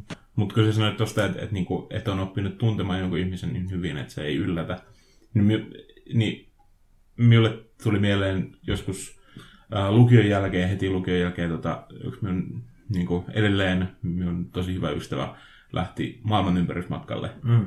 Ja se siis piti välivuoden. Ja minut pelotti tosi paljon, että, että sit kun se ihminen tulee takaisin sieltä, että, se on, että, siinä on, että siihen on tullut niin paljon uutta, se on kokenut niin paljon uutta sillä matkalla, että se muuttuisi niin paljon, että se ei ole enää se sama ihminen. Mm. Ja se pelotti tosi paljon, mutta sitten tietysti niin kuin varmaan aika monessa tapauksessa, niin sitten sen jälkeen kun se tuli takaisin sieltä, niin sitten ei enää tuntunut, että kun oli 15 minuuttia keskustellut, niin ei edes muistanut sitä, että siinä on ollut mitään vuotta. Ja se on ihan niin kuin, semmoinen kiva ajatus. Niin, ehkä, ehkä siinä oli joitain elementtejä, mitä se ei sitten vaan niin kuin ottanut esiin sun seurassa. Niin, ja siis varmasti totta kai niin kuin aina ihmiset kehittyy, mutta just se, että se niin kuin, suhde jollain tavalla pysyy kuitenkin samana. Mm. Ei onneksi ainakaan vielä. Joo, mulla ei ole semmoisia niin vanhoja ystäviä, että Mm. se on joskus niin kuin, että tietty fiilis ihmisestä. Yksi kaveri, kenet mä tapasin 2011 syksyllä, niin kuin ekan kerran, Mm. niin sitä mä nyt en ole niin kuin melkein vuoteen nähnyt paljonkaan. Musta tuntuu, että jos me nähdään joskus ohimennen, vaikka me niin kuin joskus vietettiin aika tiivistikin aikaa yhdessä, että me oli yksi kesä, että me käytiin melkein joka päivä yhdessä jossain. Mm. Niin musta tuntuu, että kuitenkin niin ne täsmälleen samat elementit, mitä, mitkä on saaneet meidät viihtymään yhdessä, niin on vielä Mm. koko ajan paikalla. Ja sit vaikka ne ei oiskaan oikeasti, niin sitä varmaan vähän kuitenkin feikkaa silleen, silleen että leikkii, että on, on samalla viivalla. Mutta tuleeko sinulla koskaan sellaista pelkoa, että, että ne asiat ei olisikaan enää samalla tavalla? Ei oikeastaan. Mä oon aika, mulla on aika ok, jos ihminen muuttuu tai että jos Mm. jotain kaveria vaikka enää näe. Että mä oon sillä tavalla, sillä tavalla, mä en sano, että muuttunut ihmisenä, mutta siis musta on tullut ihminen, joka ei aseta niin paljon arvoa jatkuvuudelle ihmissuhteissa. Mm. Se on varmaan sellainen, että se tulee iän myötä jossain määrin, koska myös Ehkä joo. Kun on niin kuin mennyt ähm, kun on kadottanut riittävästi ihmisiä, Mm. niin kun, ei, ei siis niin kuin, että, vaan, että mä en tiedä missä ne on, mä tiedän missä ne on, mutta sitten ei ollut yhteydessä Niin, eikä ole mitään kiinnostusta tai tarvetta olla yhteydessä. Niin sitten huomaa sen, että okei, ehkä ihmissuhteet vaan, ne elää niin paljon, että Niin, niitä niin. tulee muuttumaan. Tuosta tulee mieleen toi Her, mutta katsotaan mm. se sitten. Niin. Mutta on tosi silleen semmoinen, että jos sen jotenkin saisi sisäistettyä, niin se olisi varmaan helpottaisi elämää aika paljon. Koska mm. minusta tuntuu, että minä olen vielä ainakin siinä, niin kuin, siinä jossain puolivälissä. Että minä pääsen kuitenkin... Tai että minä tavallaan minä rationaalisesti ymmärrän ton, ja se on varmaan totta. Mutta, Joo, mä itse asiassa just tänään näin ihmistä, ketä mä en ollut nähnyt puoleen vuoteen. mm. Ja sitten se sanoi, että kun se oli tulossa tänne, niin se oli miettinyt bussissa, että tuntuu vähän niin kuin jos mä olisin tapaamaan jotain ven- ventovierasta oikeastaan. Mm. Ja sitten mä vaan sanoin, että no musta ei ole tuntunut kyllä yhtään siltä. Niin. Että me ei olla oltu edes yhteydessä oikein viesteillä. Että se vaan tuli mm. käymään toisella kaverilla Jyväskylässä ja sitten nähtiin. Kyllä mulla oli vaan semmoinen olo, että asiat jatku siitä, mihin ne jäi joskus puoli vuotta sitten. Mm. Ja ehkä jopa parempikin niin, koska jos vaikka puoli vuotta sitten, niin jos me ei olla oltu kiinnostuneita pitämään yhteyttä, niin siinä on ehkä jokin tunnistamaton syy, mikä on peräisin sieltä ajan päästä. Ja koska meillä oli tänään ihan mukavaa, niin vaikka ei voi muistaa, että oliko puoli vuotta sitten jotain semmoista niin fiilistä, että ei vaan niin viihtynyt yhdessä, eikä mm. välittänyt pitää yhteyttä, niin joka tapauksessa nyt on semmoinen olo, että on ihan mukava pitää yhteyttä. Et ei siinä tarvitse edes olla tuommoisessa tilanteessa mitään välirikkoa tai semmoista. Et riittää vaan se, että ottaa jokaisen päivän ja kohtaamisen niin kuin omalla painollaan. Ja et jos vaikka ei ole nähnyt jotain ihmistä hetken, niin siihen on voinut olla syy, minkä on jo unohtanut. Vaikka semmoinen niin intui, hmm, en tykkää siitä, millä tavalla hän vaikka niin kuin puhuu jostain aiheesta. Mm. Ja sitten se niin kuin on saanut pysymään laitolla. Ja sitten ei enää edes muista, että semmoista aihetta on ollut. Niin. Hmm. Tämä näyttää niin kuin sulla olisi viskiä tuossa viskilasissa. Hyvin niin kuin vaalea viskiä, niin kuin rommia. Tarvitsisi vielä jäitä. Ai että, ne olisi kivoja, mutta ei ole pakkasessa tilaa. Mm. Äsken kun kissat alkoi tappelemaan tuossa sängyllä, niin musta tuntuu, että meidän pitä, olisi pitänyt alkaa selostamaan sitä niin painiota, Niin, totta. koska ne se lähti. Oliko esityslistalla mitä? Esityslista. Niin, ah, mulla on idea. Mm. Sitten kun tehdään semmoinen kamerajakso, mä oon ajatellut, että mä haluaisin nostaa järkkärin. Mun, Okei. mielestä, mun mielestä olisi hauska, jos sä suosittelisit mulle jotain järkkäriä käytettynä jostain. Mm. Eh, Hinta ei ole niin justiinsa, mutta mä en usko, että käytetty järkkäri on sikakallis. Ja, Joo, ehdottomasti kannattaa hommata käytettynä. joo, joo, joo. Ei, kannata, ei ole mitään järkeä ostaa uutta. Ja sit sun ei tarvitse edes hirveästi selittää siitä, mutta sitten kun mä saan sen, niin se voisi jotenkin siinä jaksossa voisit kertoa, että miksi mulla on tää. Mm. Jos sä haluat, minulla on tota, minun eka kamera Nikonin D3100 ää, ihan niinku käyttämättömänä tai silleen, että minä hyvin Uu, harvoin käytän sitä. 3000. 3000. Teekin oli vain 1000 Terminator 2. T-1000. Niin. Toi on varmaan kolme kertaa parempi. Ja Itse asiassa Nikonilla ne menee just toisinpäin, että et D4 vai D5 itse asiassa taitaa olla nykyään se paras niinku niiden ihan, ihan niinku ammattitason kamera. Mm-hmm. Nyt minä käytän D7000 kameraa. Okei. Okay. Osaatko sanoa, mikä ominaisuus on suurin muutos siitä sun aikaisemmasta tähän, mikä sulla nyt on? Ehkä semmoinen yleinen niin käytettävyys, semmoinen, että se on paljon mukavampi. Kädessä siinä on vähän isompi se etsin sillä, että, saa, että se on, ja se, että se ei siinä D3100 se oli silleen, että se katto, että kun katsoo siitä etsimen läpi, mm. niin siitä näkyy vaan 93 prosenttia muistaakseni siitä niin kuin kokonaiskuvasta, että sieltä reunoista jää semmoiset palaset pois. Ja sitten siellä on, siinä on paljon enemmän niin kuin fyysisiä nappuloita, siis siinä D7 tonnisessa, että, että siinä on että se on paljon nopeampi käyttää siinä mielessä. Ja sitten se on mm-hmm. myös paljon kestävämpi sen metalliosia. Ja sitten se on, toimii vähän paremmin tota, niin kuin hämärässä valossa sille kenno. Okei. Okay. Ja tällaisia pieniä muutoksia. Siinä ei ole mitään, niin kuin, ja hän kamerassa yleensäkään, niin kuin jos järkkäreitä miettii, niin kyllähän niin kuin, ihan semmoinen aloittelijatason, vaikka just D3100, mikä on niin kuin Nikonin, silloin kun se julkaistiin joskus 2000-luvun, niin se oli niin kuin niiden ihan niin kuin halvin järkkäri, mitä sai ostettua Nikonilta. Joo, joo. Niin siitä sitten vaikka niin kuin parikin tasoa ylemmäs, niin siinä on hirveästi muutosta. Se on vaan semmoista, niin kuin, semmoista pientä hienosäätöä ja, ja kyllä se kenno tietysti, se kennon koko ja tällaiset asiat sitten tulee, mutta Mm. Et hyviä ku- kuvia voi ottaa sellaisella kameralla ihan. Joo. Mä oon hyvin tietoinen kyllä siitä, että jos ei edes osaa vielä ottaa kuvia, niin mm. mä en hirveästi tiedä kuvaamisesta.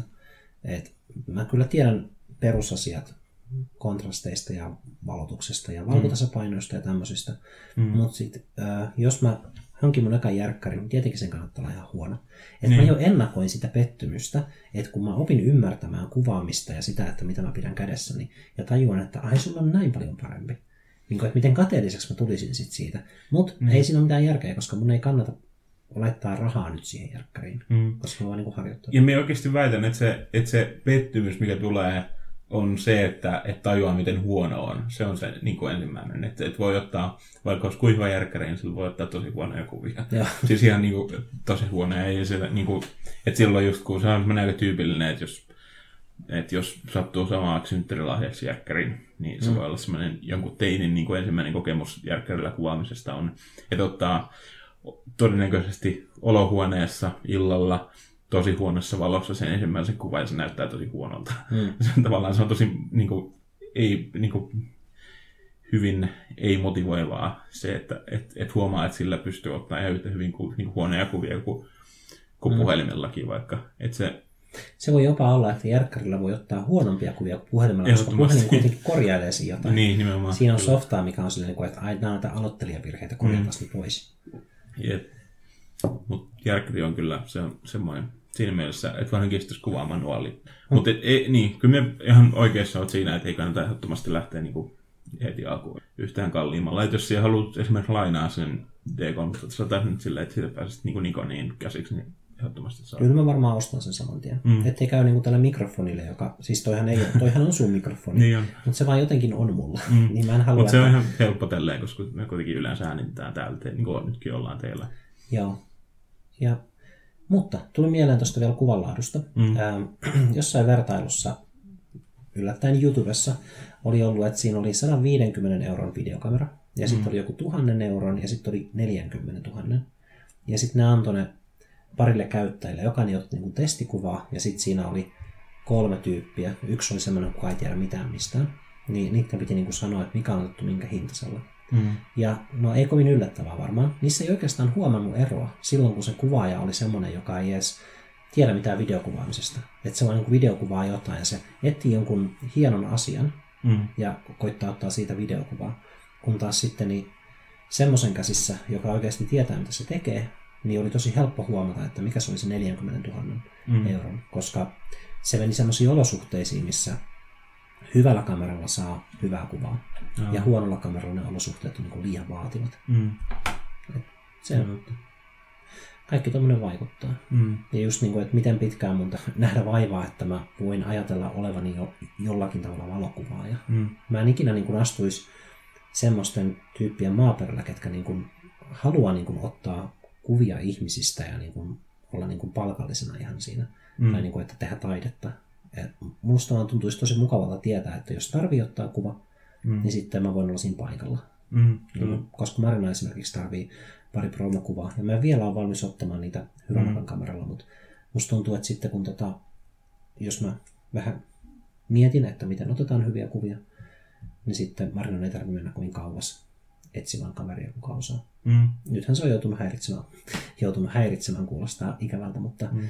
Ihan vaan silleen, kun se on kysynyt tyypiltä, kelle ei välttämättä ehkä olisi ollut aina aikaa. Mm. Tuikin kuulosti ikävältä. Mä koitan vaan niin tehdä selvän pesäeron minun, aviomiehen ja ihan kenen tahansa mun ihmisen välillä.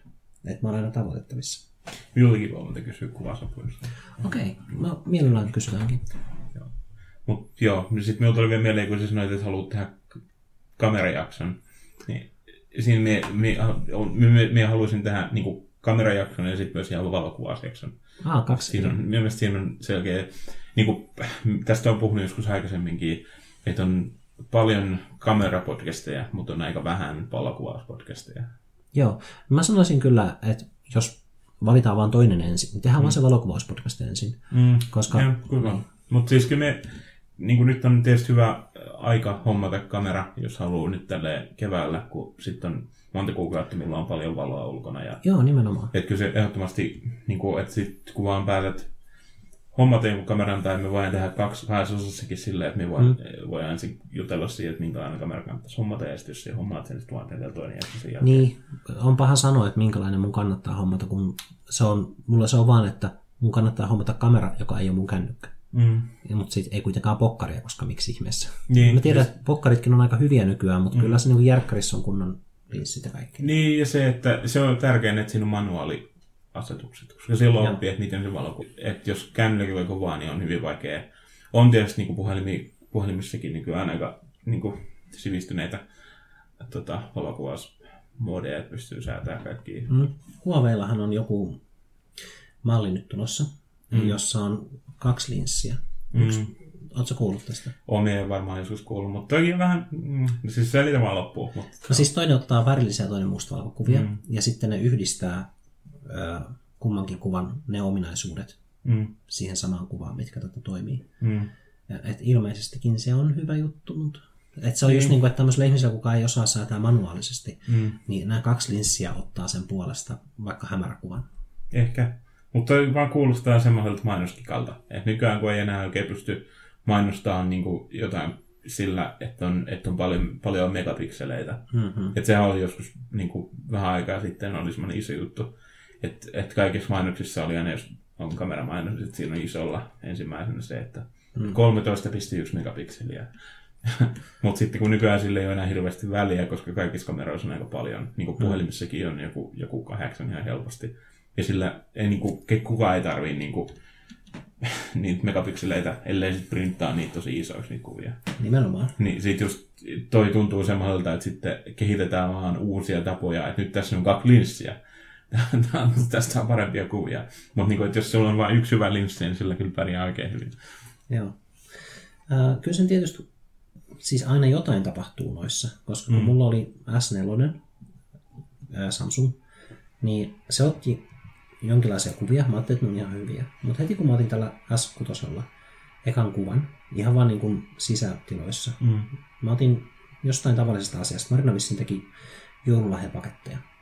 Niin se oli niin kuin välittömästi semmoinen, että se kaikki yksityiskohdat ja muut pomppas siinä, että Mm. jotain edistystä on tapahtunut. Mutta siinä, no sit tossakin on hankala, tämä menee aina tämmöisessä jaarittelussa, kun mm. puhuu, niinku, mutta mut se, että miten paljon puhelimet itse niinku säätää just niitä kuvia, että et jos ottaa järkkärillä, on vaikka kaksi järkkäriä ottanut molemmilla kuvan, niin siitä saa aika hyvän, pystyy säätämään silleen, että se, valo, että se kamera ei itse lisää siihen mitään. Mm-hmm. Ja sitten niitä pystyy vertailemaan paljon sille neutraalimmin kuin sit jotain kahta puhelinta, kun niistä ei tiedä, mitä kaikkea lisää. Jos niin lisää johonkin kuva vaikka lisää kontrastia, niin se näyttää heti paremmalta niin kuin Niin. niin. tiettyyn pisteeseen asti tietenkin, mutta niin kuin, jos ihan niin kuin perusneutraalista kuvasta, jos siihen lisää vähän kontrastia, niin se todennäköisesti... Joo, mä viimeisenä asiana vielä tuosta, kun, että jos lisää jotain, niin monesti käy silleen, että ää, sä lähdet muuttamaan perus, ihan sama vaikka se olisi kännykällä otettu, mm. sä lähdet lisäämään siihen kontrastia, okei se on vähän parempi, sitten sä lähdet säätämään vähän väriä, ja sitten sä lähdet säätämään vähän valoisuutta, ja sitten sä teet vielä jotain muita asioita. Mm.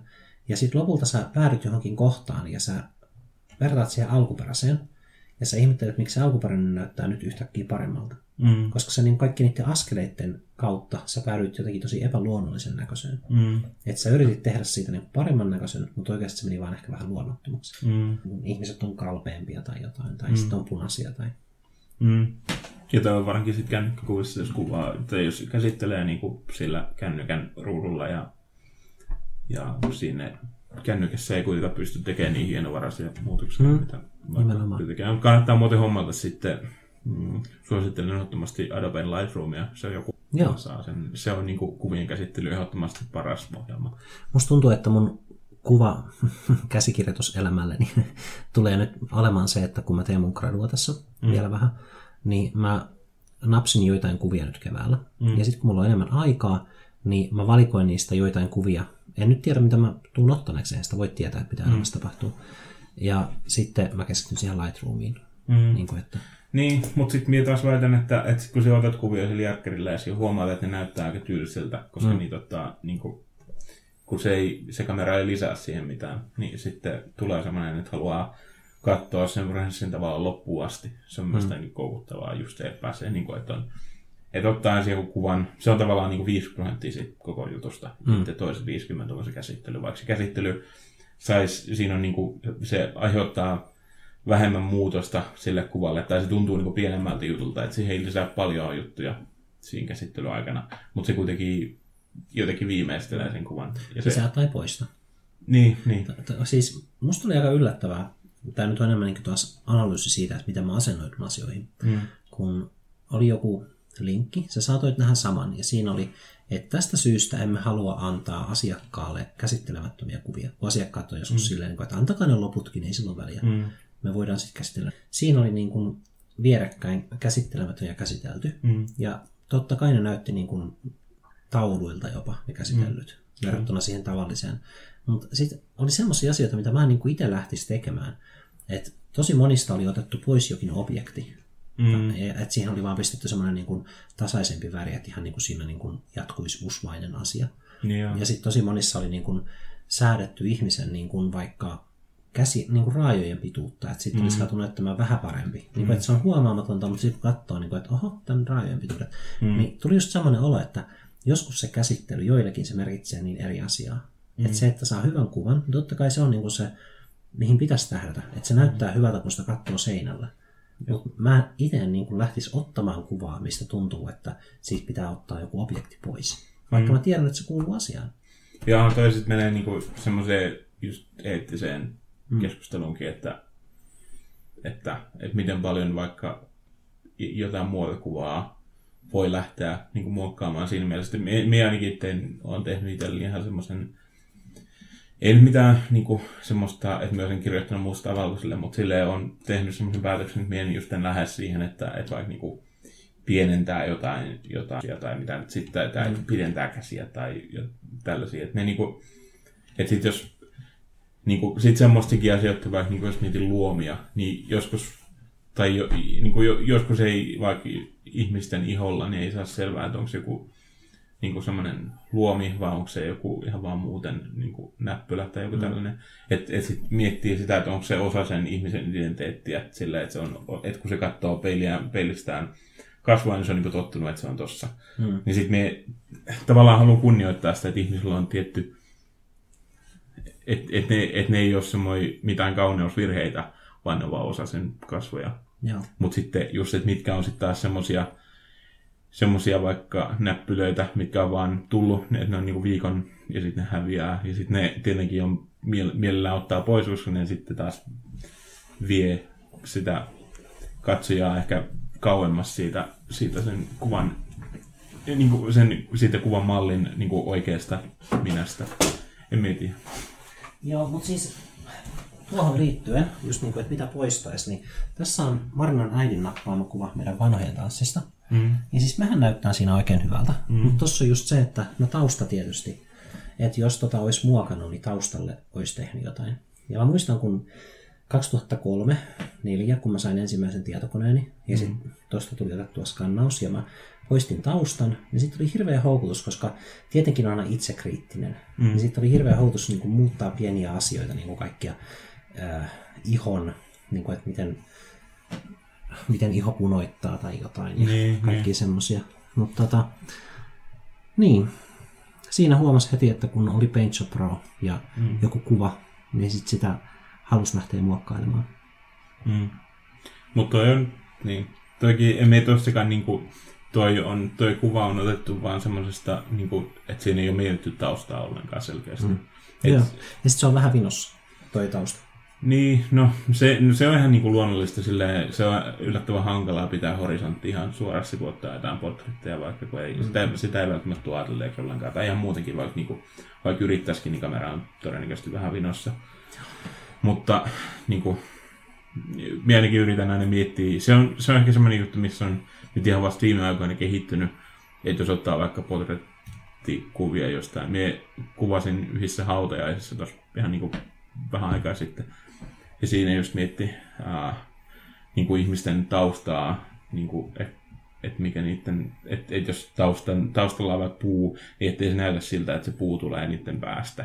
Mm. Ne on semmoisia juttuja, kun siihen ei niin keskity, keskittyy vaan siihen henkilöön, mutta sitten kun mitä enemmän valokuvaa, niin sitä enemmän alkaa huomioimaan sitä, että katsoo sen niin taustan tavallaan ne reunat ja tällä, että, sen, että sen pystyy asettaa kunnolla. Joo, siis siihen mä oon ähm, kiinnittänyt huomiota, että mua häiritsee hurjasti, jos horisontti on minossa. Mm. Niin, että mä en, mä en kiinnitä siihen huomiota, kun mä otan kuvan, mm. mutta sitten heti kun mä kiinnitän siihen huomiota, niin mä haluan säätää sen. Ja mm. se on yleensä vain yksi aste. Niin. Mutta koska ne kuvareunat on niin kaukana toisistaan, niin se yksi aste korostuu aika paljon. Mm. Just niin kuin, jos sä näit kuvan Suvista ja Oskarista Facebookissa äskettäin. En varmaan. Mm, mä voin tässä kaivaa samalla, kun mä selitän. Mm. Niin siinähän oli nimenomaan tota, mm, ajatuksena se, että se puu näytti kasvavan Oskarin päästä. Mm. Tai ei nyt ajatuksena, mutta se oli jotenkin niin kuin, äh, hieno visuaalinen. Mm. No ei se ollutkaan enää päässä, se siirtyi sen verran, että se kasvoi sen hartioista, mutta tämmöinen. Mm. Ja sitten just tässä oli se, että toi horisontti on vinossa, mutta sitten jos mä olisin kääntänyt sitä, niin heidän jaloissaan on toi pieni koira, mm. joka näyttää aika sopivan, sopivan siihen kuvaan, koska Kyllä. he näyttää niin valtavilta ja tuo koira on niin pieniä, se siinä tarkkailee niiden jalkoja, mm. niin tota, se koira olisi kadonnut. Vaikka sitä käänsi vaan pari astetta, mm. niin se leikkasi niin paljon siitä alreunasta, että se koko koira katosi. Mm, kyllä, siis me just tänään tein, äh, me eilen päätin aloittaa semmoisen Instagramin semmoisen sarjan, kuvasarjan äh, minun kämpän ikkunasta suoraan alaspäin. Tota, siitä, tulee, siitä tulee just tietty, joskus kolme aikaa, niin kuin nyt just toukokuussa, tulee aurinko paistaa silleen, että se heijastaa ihmisten, kun ihmiset kävelee siinä, niin sitten se heijastaa ihmisten varjot tosi siististi siihen niin kuin asfalttiin.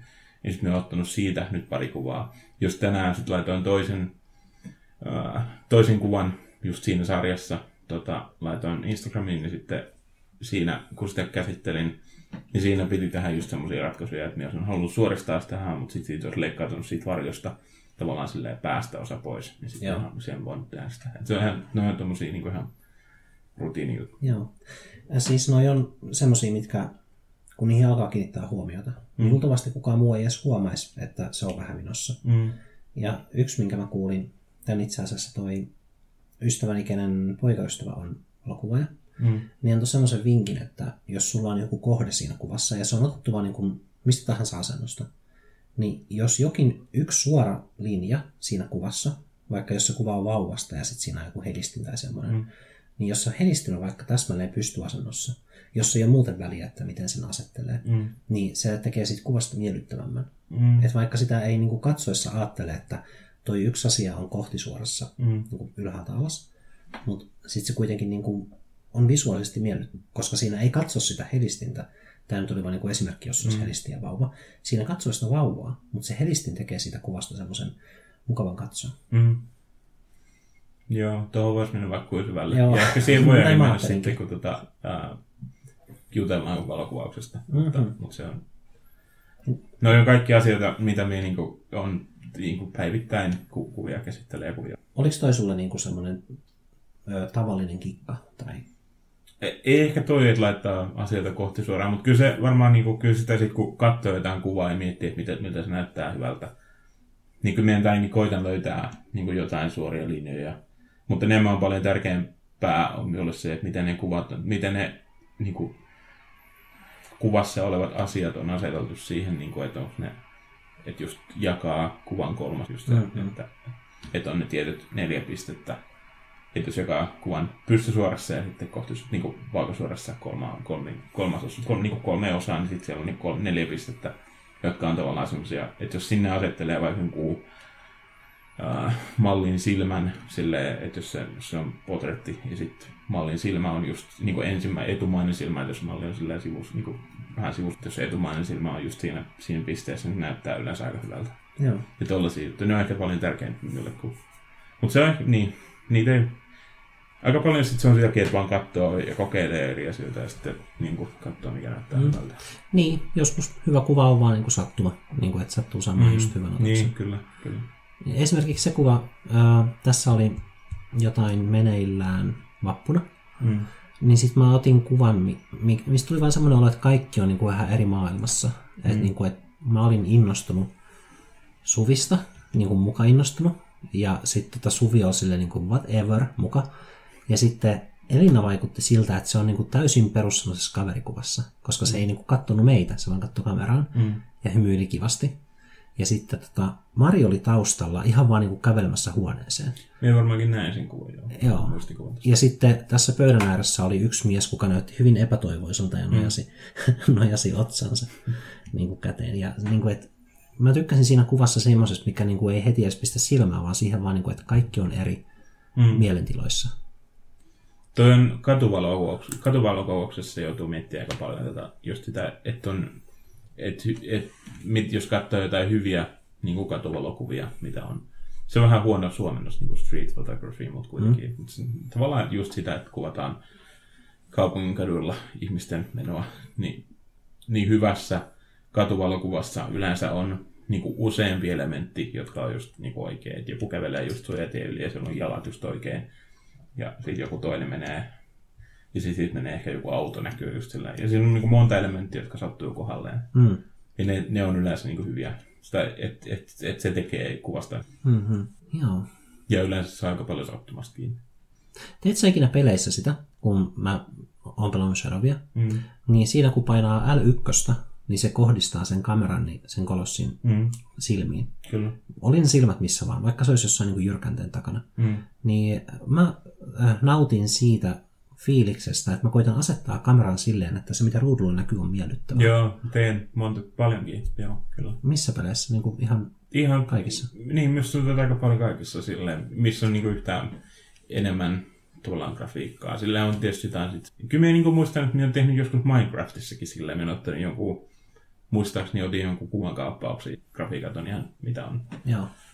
Mutta siis ton, ton pelin visuaalisuus tulee mun mielestä pitkälti siitä, miten sitä käyttää ja miten kameraa käyttää. Mm. Et esimerkiksi just se kolossiin lukkiutuminen, niin jos sä juokset sitä karkuun, ja se niin kun sä tuut siis kameraa kohti, mm. tai sä tuut hevosella kameraa kohti, tai mitä tahansa tapahtuukin, niin sä oot siinä niin kuin etualalla mm. aika isona, mutta selkeästi sun takana on vielä paljon paljon suurempi asia, mikä tulee sua kohti. Ja se on jotenkin silleen tossa pelissä mulle se ikoninen visuaalinen juttu. Mm. Ja se on kuitenkin asia, minkä tekee itse. Niin. Missään kohtaa siinä pelissä ei, no muistaakseni, ole tämmöistä asetelmaa. Mm. Mutta se tulee tehtyä itse monta kertaa just siksi, koska sä oot menossa karkuun ja samalla sä niinku haluat tietää, että missä se on. Ja sä tulet tehneeksi semmoisen kuvakulman, missä sä oot alanurkassa, kolossi on taustalla. Ja, tai siis se hahmo on nurkassa. Mm. Ja niin, siksi pidän siitä. Mm. Et, Mutta ehkä sekin on just, niin kuin, että jos on yhtään visuaalinen ihminen tai just niin kuin, mielenkiintoa siihen, että mitkä asiat näyttää. Mm-hmm. Se on varmaan sama kuin jonkun ihan vaikka jonkun mie saatan asetella jotain, jolla on joku kirjakassa pöydällä, ja sitten mie katson, että se näyttää ihan jännältä, mutta sitten sitä voisi niinku, sitä vois parantaa sitä, että miltä se näyttää jollain tietyllä, että asettelee kirjat vähän eri tavalla. mm-hmm. niin sitten se, semmoisia pieniä juttuja, mit, mit, niinku, mikä näyttää visuaalisesti kivalta. Joo.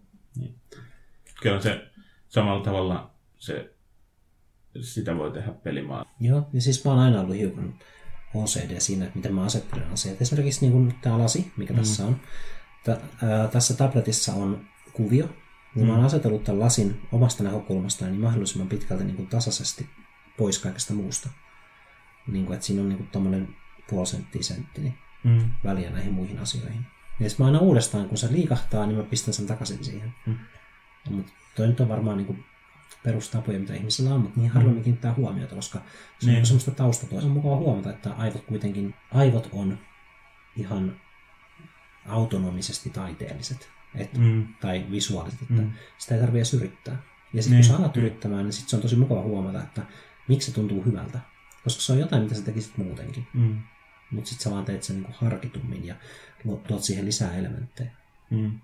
Mutta tästäkin on, olisi kiva puhua joskus, että ja ehkä tämä liittyy myös siihen valokuvausjaksoon, että, että sitten joku saattaisi tommosen, että kun sä sanoit, että sä mietit tarkkaan, että miten se asettelet mukin johonkin pöydälle. Esimerkiksi toi häiritsee, kun se menee tabletin yli. Mutta tämä itse asiassa menee tähän muovin kohdalle. Tämä niin muovis, tämä on Niin, mutta molemmista. ne on eri väriset. Siitä, se tabletti tavallaan loppuu mun mielestä Niin. siihen, missä se kuva loppuu. Mutta mie taas näen sen silleen, ehkä se osuu valo tänne silleen paremmin, minä näen ne muovireunat täällä. Ja se on niin kuin molemmista muovireunoista yhtä paljon, niin kuin, että et siinä on yhtä paljon tilaa molemmilla puolella.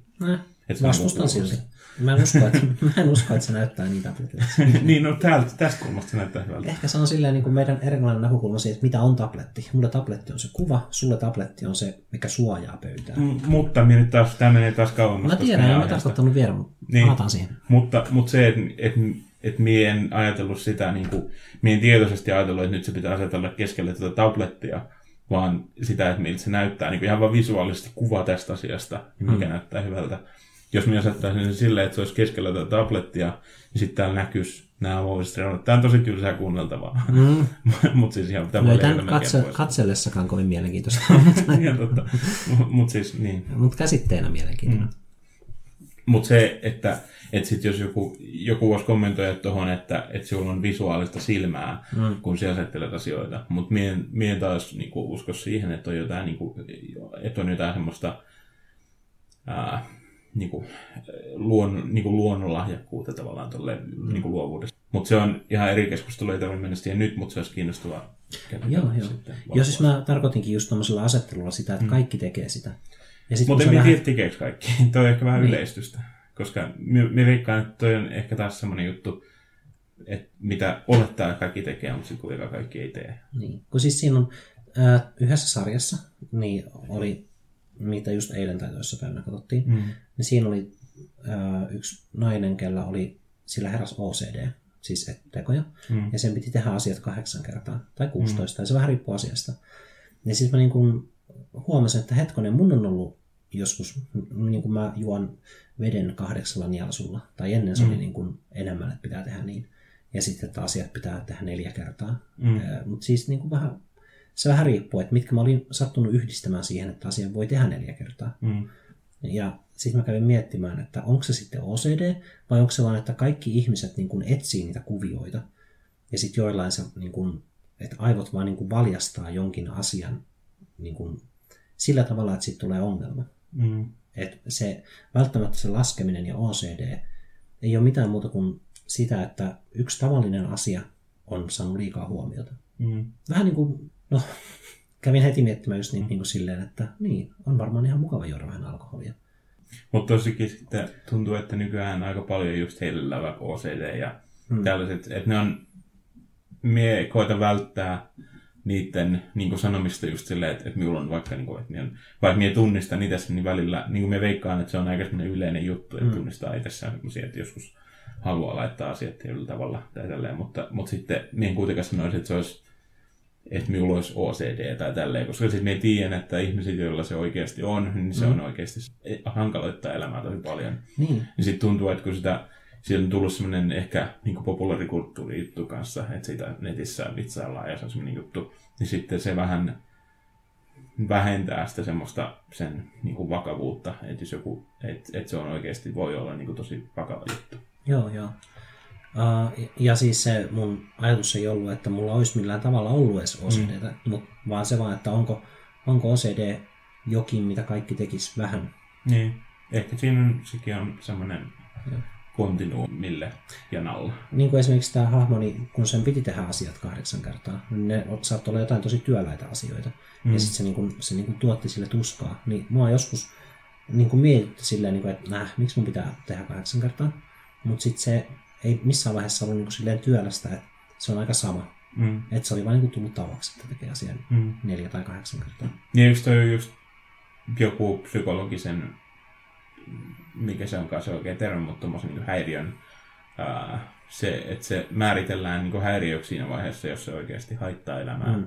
Et, et se on... Niin, tuottaa tuskaa ja siitä haluaisi eroon. Niin, niin. ja että se jollain tavalla häiritsee elämän poistuu. Käynyt katsoa, että onko se ovi lukossa kymmenen mm. kertaa. Niin se on, jo, se on semmoinen, mikä häiritsee oikeasti elämää, mutta sitten se on semmoinen, että, että silloin tällöin tulee semmoinen fiilis, että sulinkohan minä ove edes käy tarkistaa. Niin, mä mietin, että miten toi liittyy siihen peliin, koska mä olen aina palaamassa siihen. Niin, Koska se se, on se on ollut hiukan kompulsiivista, se miten ne kolossit on tullut tapettua useamman kerran. Mm. Ja sitten siinä on just se, että siihenkin palaaminen on vähän semmoinen. Ja okei, mä en todellakaan tarkoita pitää tätä keskustelua OCDssä, joka siis oikeasti on ongelma ihmisille. Mm. Mutta että siinäkin, että jos on joku klassikkopeli, niin se tuntuu vähän velvollisuudelta palata siihen. Ja sitten niin kun tehdä asiat tietyllä tavalla. Esimerkiksi kun sä tota, olit kaatamassa tokaa kolossia, Mm. niin mulla vaan tuli semmoinen olo, että sä teet sen nyt väärin. Mm. Niin kun sun, pitäis, sun pitää ratsastaa hevosella, että sä saat sen niin kuin, pääset nopeammin sinne Mm. toiselle puolelle. Kyllä minä, hu- minä huomasin, että se ähkäsit jossain vaiheessa. Joo. minä hyppäsin. Ei kun minä vaan sanoin, tai kun minä lähdin vaan, minä am, ammuin sitä jalkaan, että se, että se jalka tippuu alla, että minä pääsen kipeämään siitä ylös. Joo, mä olin kun vähän- ottanut hevosta, kun se oli ehdottanut minulle, että se silleenkin voi tehdä. Mm. Mutta sitten minä en tehnyt silleen, koska se tuntui niin paljon Sä pelasit väärin. Niin. Ja siis se varmaan oli simppelimpää, koska niin. Sitten olisi pitänyt opetella uusi asia. Niin. Eli hallitsemaan sitä hevosta sen verran hyvin, että sä pääset mm. sinne rinnalle ja tälleen. Mutta siis, Ja varsinkin kun se hevonen ei tuntunut, sen hallinta ei tuntunut kovin helpolta tai semmoiselta. Siinä tuntui, että se, että se kääntyi tosi hitaasti tai että se oli paljon helpompi hallita sitä pelaajaa kuin sitä, tai sitä siis hahmoa kuin sitä hevosta. Mutta se on taas, niin kuin, että siihen oppii pikkuhiljaa. niin, ei, en tiedä pikkuhiljaa. Tuntuu, että se, minne se, mitä sä näet kamerassa, mm. niin se hevonen, se- sitä on helppo ohjata silleen, että jos sä käännät kameran ympäri, Mm. ja sitten sä lähdet menemään päivästä sen suuntaan, vaikka minne se hevonen olisi menossa, mm. sitten se kääntyy äkkiä ympäri. Niin, Et tota- mutta just tommoset jutut on niitä, mitä oppii pikkuhiljaa, kun oppii vaan, niin kuin, on pakko tavallaan sen pelin aikana käyttää hevosta, niin sitten mm. siihen tulee, siihen tulee semmoinen tietty, Mutta siinä on just, kun on pelannut monta kertaa tuon pelin mm. läpi, tai jotkut kohdat siitä, niin, niin tuntuu, että ne voi tehdä vain yhdellä tavalla. Niin. Tai että ne on lupa tehdä vain yhdellä tavalla. mm. Mutta se on vaan se, mitä se on tuntunut. Hmm. Onko tuossa pelissä sitten, onko se ihan lineaarinen vai onko siinä mahdollista tehdä asioita eri tavalla siinä mielessä? Että niin No siis kyllähän, jos sä pääset kolossin kyytiin jotenkin, Mm. niin sä voit käyttää eri tapoja. Niin. Tai jotain, niin kuin, kyllä sä voit niin kuin, ne kolossit tappaa eri tavoin. Mutta sun täytyy kuitenkin tappaa ne järjestyksessä. Ja, Niin. Että jos sä menet jonnekin, ne tuu esiin. Mm. Tai sit sä, et se on just mielenkiintoista, että siellä ne kolossit on, mutta sitten ne herää vasta sitten, kun tota, sä oot saanut käskyn. Niin.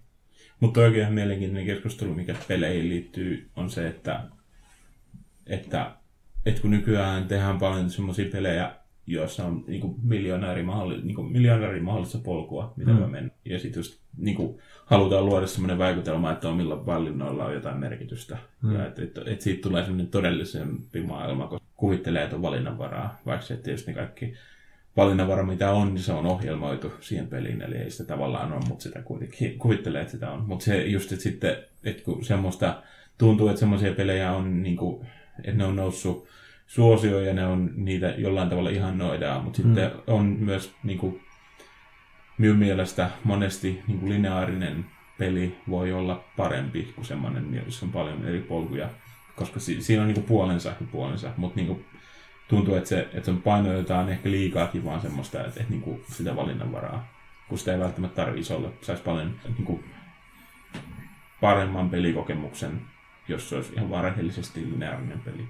Joo, ja sitten myöskin, että mitä se lineaarisuus merkitsee. Niin kuin tässä pelissä, joka kerta kun sä tapat kolossin, niin sä kuolet. Mm. Ja se tuntuu täysin turhalta, niin kuin, että okei, se on osa sen pelin niin kuin, tarinaa ja rakennetta, että sä kuolet, kun sä tapat kolossin. Mm. Mutta sitten se tuntuu samalla jotenkin niin kuin rituaalinomaiselta. Että tietyt asiat tehdään, ja varsinkin se musiikki tuo siihen semmoisen, kun kolossi kuolee, niin siinä, se on vähän tämmöinen niin kuin kirkkokuormainen se Mm. musiikki, ja sitten sä kuolet, niin just tämmöisiä teemoja, sä käyt toisella, toisella kaikkea. Ja, niin, niin, niin, musta tuntuu, että se mitä lineaarisuus pitää sisällään, luo niin paljon siihen peliin sisältöä. Mm. Et koko toi ää, niin kuin rituaalin käsitehän on se, että se niin kuin tehdään sen itsensä takia. Tai Mm. mitä se nyt ottaisi. Niin, en- en mä näe mitään, jos se on yhden kerran, jos yhden kerran on näytetty kolossin kuoltua, että säkin kuolet, niin sen voisi vaan jättää näyttämättä ja jotenkin vaikka hypätä joku juttu. Mm. Mutta sitten siinä niin kun se asia tapahtuu ja sille sä et voi vaikuttaa siihen. Mm. Ja se, niin kun se peli ää, näyttää asian uudestaan ja uudestaan. Just siksi, että sen näyttäminen on tärkeää. Ei se, että se tapahtuu, vaan jotenkin niin kuin se, että se on läsnä siinä. Mm. Mutta en tiedä, onko toi lineaarisuuteen liittyvä vai onko se vaan niinku toista. Koska minä niin line- lineaarisuuden silleen, että et olisi vaikka mahdollisuus pelata se peli niin, että, että ei tarvitsisi ää, tappaa niitä kolosseja, että voisi vaikka juosta niistä pakoon tai jotain tällaisia, niin kuin, jotain tommosia, ja sitten se vaikuttaa siihen, miten niin joku... Ja mien, väitä, mien väittäisin, että se on ehkä huonompi, siitä olisi huonompi peli, mutta mm-hmm. se on enemmän sitä, mitä me niin haen niin kuin sillä, että joku peli ei ole lineaarinen. Just se, että siinä on niin kuin monta eri tapaa. Et ei vaan silleen, että et voi nousta niin kuin hevosen selästä tai sitten kiivetä niin kuin omin jaloin jonnekin ylös, vaan ihan vaan se, että, et, et on eri tapoja ratkaista joku juttu. Mm. Mulla varmaan sitoutuu tuohon niin kuin yhteen useampi asia. Mm. Niin kuin just se, että miten asiat pitää tehdä Mm. ja että miten ne niin kuin, että se peli sanoo, että jotkut asiat kuuluu tehdä tai kuuluu kokea näin, vaikka se tuntuisi turhalta. Niin kuin mm. susta tuntuu turhalta se, että mä käytän aina hevosta. Ei se niin. turhalta tunnu. Ei, ei mutta siis mä tarkoitan silleen, että sä et, koska sä et osannut vielä ratsastaa hevosella mm. niin hyvin. Mutta se oli, että mut mun mielessä, kato mä koitan nyt tehdä eron siihen, että miten peliä pelataan, kuin mitä mm. se merkitsee, niin mun mielessä niin se on se, mikä toistuu. Että mä aina ratsastan sillä hevosella sen kolossin vatsapuolelle ja hyppään sen selästä. Mm. Ja niin se tehdään. Ja heti kun se niin kuin, mun rituaali rikkoutui, Mm. mm. niin mä tunsin siitä semmoista pientä niin kuin epä, mikähän se olisi, niin kuin, että epämukava olo tuli. Niin, niin. Ja sama juttu, jos tota, vaikka sen tie, jos tuosta pelistä olisi versio, missä ei näytettäisikään enää vaikka kolmen ekan kerran jälkeen sitä, kun öö, se päähenkilö kuolee, mm. tai, sitä, tai sitä teleporttaamista. Mm. Että se olisi vaan semmoinen, että se olisi parempi versio siksi, että siinä on vähemmän katsottavaa joidenkin mielestä. Niin. Niin se tuntuisi musta niin kuin rituaalirikkomiselta, epäpyhää. Mm. Mm, kyllä mä ymmärrän. 20 tätä. Nyt kun mentiin peleistä uskontoon näin isolla harppauksella, niin mm. pitäisiköhän lopettaa ajoissa ennen kuin menee niin kuin liian diipiksi, kun kuitenkin niin. konsolipeleistä oli vaan kysymys. Ehkä, ehkä. Mutta me on kyllä saanut, se uskontojakso pitää tehdä, no ainakin kreationismista oli puhetta, mutta sitten muutenkin niin kuin ehkä uskonnoista voi puhua, koska mm. minulla tuli, minä olen nyt lukenut tässä ihan niin kuin viime viikkoina kaksi semmoista kirjaa, tota, jotka on jollain tavalla kommentoinut uskontoa, ja ne on ehkä auttanut minut ymmärtämään enemmän sitä, että, että, että, että se, että, no ei mennä tähän enempää, mutta siis että se, että, että, että uskonnoissa ei ole niinkään kysymys siitä, että, että uskoako Jumalaa vai ei, vaan se on vaan semmoinen tietynlainen tapa jotenkin selittää maailmaa itselleen. Ja se Mm. oli semmoinen, semmoinen Puhuttiinko siinä yhteisöllisyydestä? En no siis se on tietysti, kyllä me ymmärrän sen yhteisöllisyysargumentin, mutta enemmänkin semmoinen niin oman elämän jotenkin selvittäminen itselleen, että, niin kuin, että minkä, takia, minkä takia on täällä ja just, että miten niin kuin vaikka kuolema ja kärsimys ja tällaiset asiat, mihin, niin kuin, että miten niihin suhtautuu ja miten, miten, mi, et, mi, minkälaisia suhtautumistapoja on. Mm. Ne on tavallaan niin kuin eri uskontoja. Tavallaan vaaditaan jonkunlaista, just vaikka se, minä kävin yhden hyvän kaverin kanssa keskustelua siitä, että, että kun joka päivä lukee uutisia, että maailmassa kuolee ihmisiä niin kuin sille, silloin, kun niiden ei pitäisi kuolla, että niitä tapetaan jossain terroristi-iskussa tai jossain.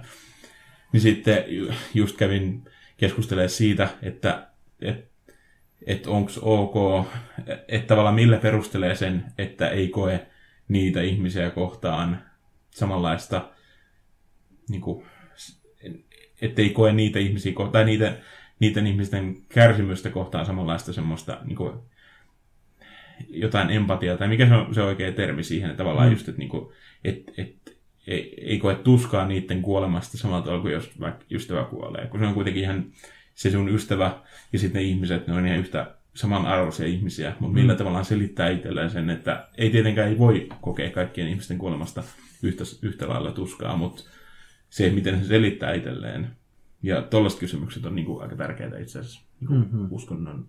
Ja ei, se niin kuin uskonto on huono sana, koska se aina luo semmoisen tietyn, semmoisen, minulla ainakin semmoisen luotaan työtävän aspektin siihen, mutta semmoinen ihan vaan niin kuin miten käsittää elämän Hmm. ja miten perustelee. Siis ilman tuommoista viitekehystähän ihminen ei välttämättä käsittele jotain asioita ollenkaan. Niin, niin. Et sitten vaan niin kuin lähtee deletoimaan joitain osa-alueita ihmisen elämästä niin kuin omasta päästään. Mm. Silleen, että no ei mulla, niin kuin, jos mä en itse kärsi, niin sit mä en hirveästi mieti sitä. Ja mun ei tarvitse käsitteellistää sitä mitenkään itselleni. Mm. Tai jotain, että sit jos mulla onkin jotain kärsimyksiä, niin sitten mä voin koittaa niin kuin miettiä niitä kasvukokemuksina tai jonain, että sitten niin kuin muuttaa sitä sanastoa.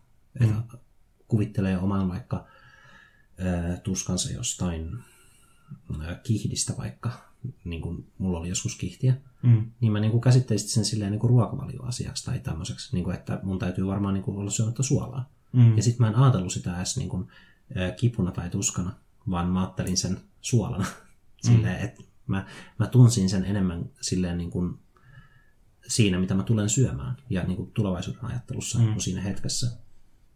Kyllä. Mutta toi oli niin kuin vaan esimerkki, että ehkä sitten jos ei ole niin kuin kärsimysajattelua, mm. niin sitten jotenkin niin ei, ei edes osaa jotenkin ajatella, että voi voi tätä toista henkilöä tai voi voi minua.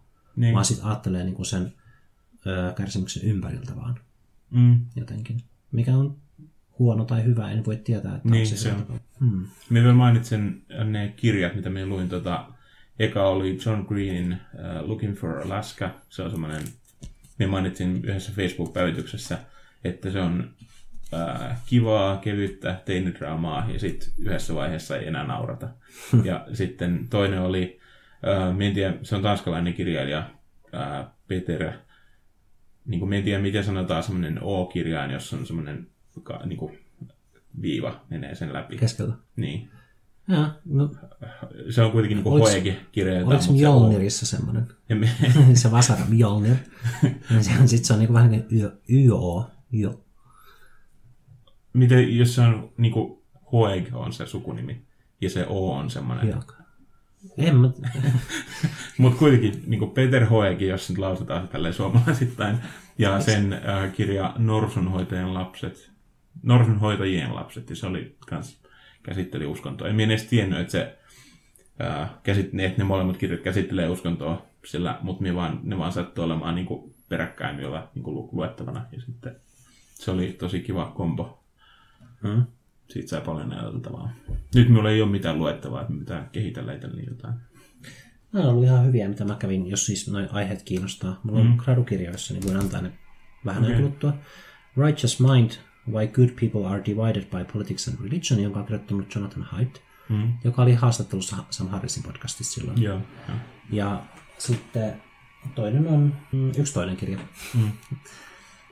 Aika moni, siis mun kirjahyllyt tyhjenee ihan täysin, kun mun gradu valmistuu. Joo, Mä oon vuosien varrella ostanut niin monta, mitkä on ihan vaan sitä varten, että mä saan lähteitä.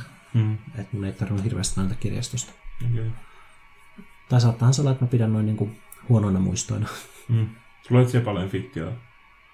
Aika vähän nyt. Tai no, töissä kuuntelen.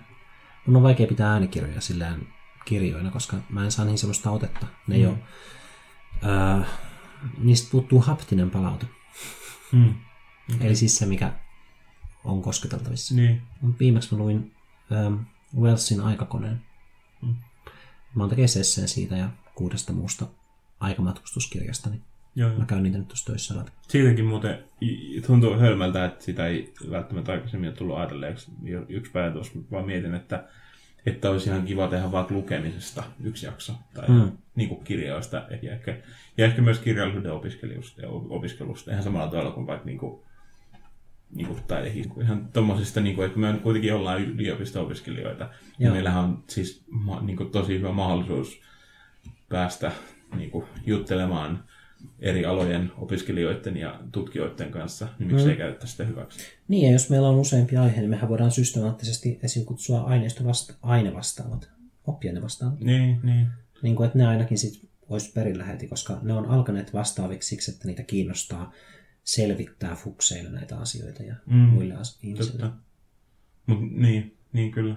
Mutta sitten ihan kiinnostaisi myös just vaikka joku, joku joka tekee gradua jostain aiheesta, tai ja vaikka joku niin kuin, ihan tutkija. Mm. Niin kuin ihan, ja myös laajemminkin, ei pelkästään humanista. Mm. Olisi vaikka kiinnostavaa, että mikä, minkä takia joku opiskelee matematiikkaa. Mm. Mie en, en silleen, niin kuin, mie ymmärrä, minkä takia joku voisi opiskella. Niin kuin, että mikä sen polku on. Niin, niin. Hmm. ja mikä on ajanut siihen. Just se ehkä vähän sivuaa vähän samaa, tai on ehkä pakko vähän itselleen perustella samoja asioita, kuin mitä vaikka kirjallisuuden opiskelijan pitää perustella, että minkä takia opiskelee kirjallisuutta, mitä hyötyä tästä on, ja mitä hyötyä on matematiikan ma- matematiikan opiskelusta. On paljonkin hyötyjä, ja niitä voi löytää, jos siitä al- alkaa miettimään, mutta ne on ehkä semmoisia, mitä ei ole niin, että niitä joutuu jollain tavalla perustelemaan itselleen ja muille. Mm. Joo, ja siis tässä vaiheessa on nyt kun tila on ohi ja draama on ohi, draama kuitenkin. Niin siis on niin kuin uusien aiheiden aika. Niin. Kuvaamisesta on puhuttu jo aikaisemminkin, Mm. että pitäisi tehdä, mutta se on vaan siksi, koska se on niin lähellä. Niin. Mm, Toisin kuin yliopisto huono opiskelija monta vuotta. Mm. Pitää aina välillä muistuttaa itseänsä, että hei, sä oot yliopistossa. Ai niin onkin, onnekas minä. Niinpä, niinpä. Tai epäonnekas joidenkin mielestä.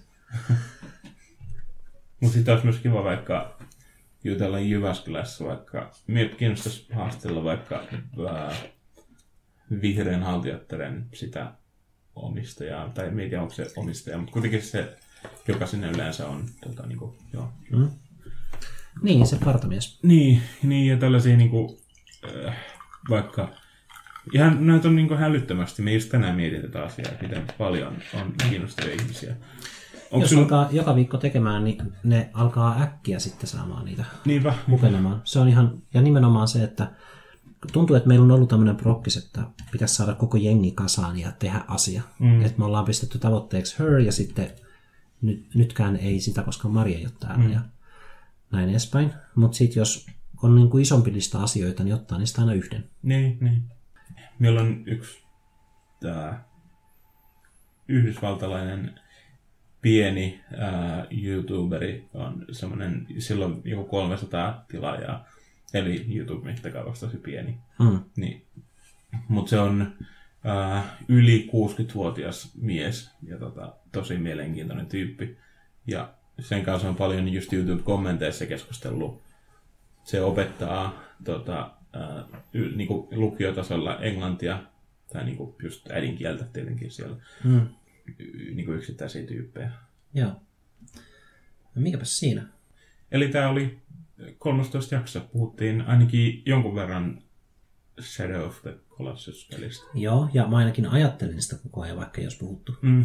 Ja koitti löytää semmoisia yhtymiskohtia siihen takaisin siihen poluun. Mm. Se on jokin asia on itselle tärkeä, niin sit se on helppo löytää Niin. tie takaisin. Just niin kuin vaikka ö, pyhän kokemisesta. Mm. Vaikka mä en sitä heti sanonut, että voi olla semmoinen, niin kuin, että on epämukavaa, epäpyhää. Mm. Niin sit siitäkin voi löytää jotain samaa. Kyllä. Ja ensi viikolla ei tiedä vielä mitä tehdään. Ää, moikka! Moro!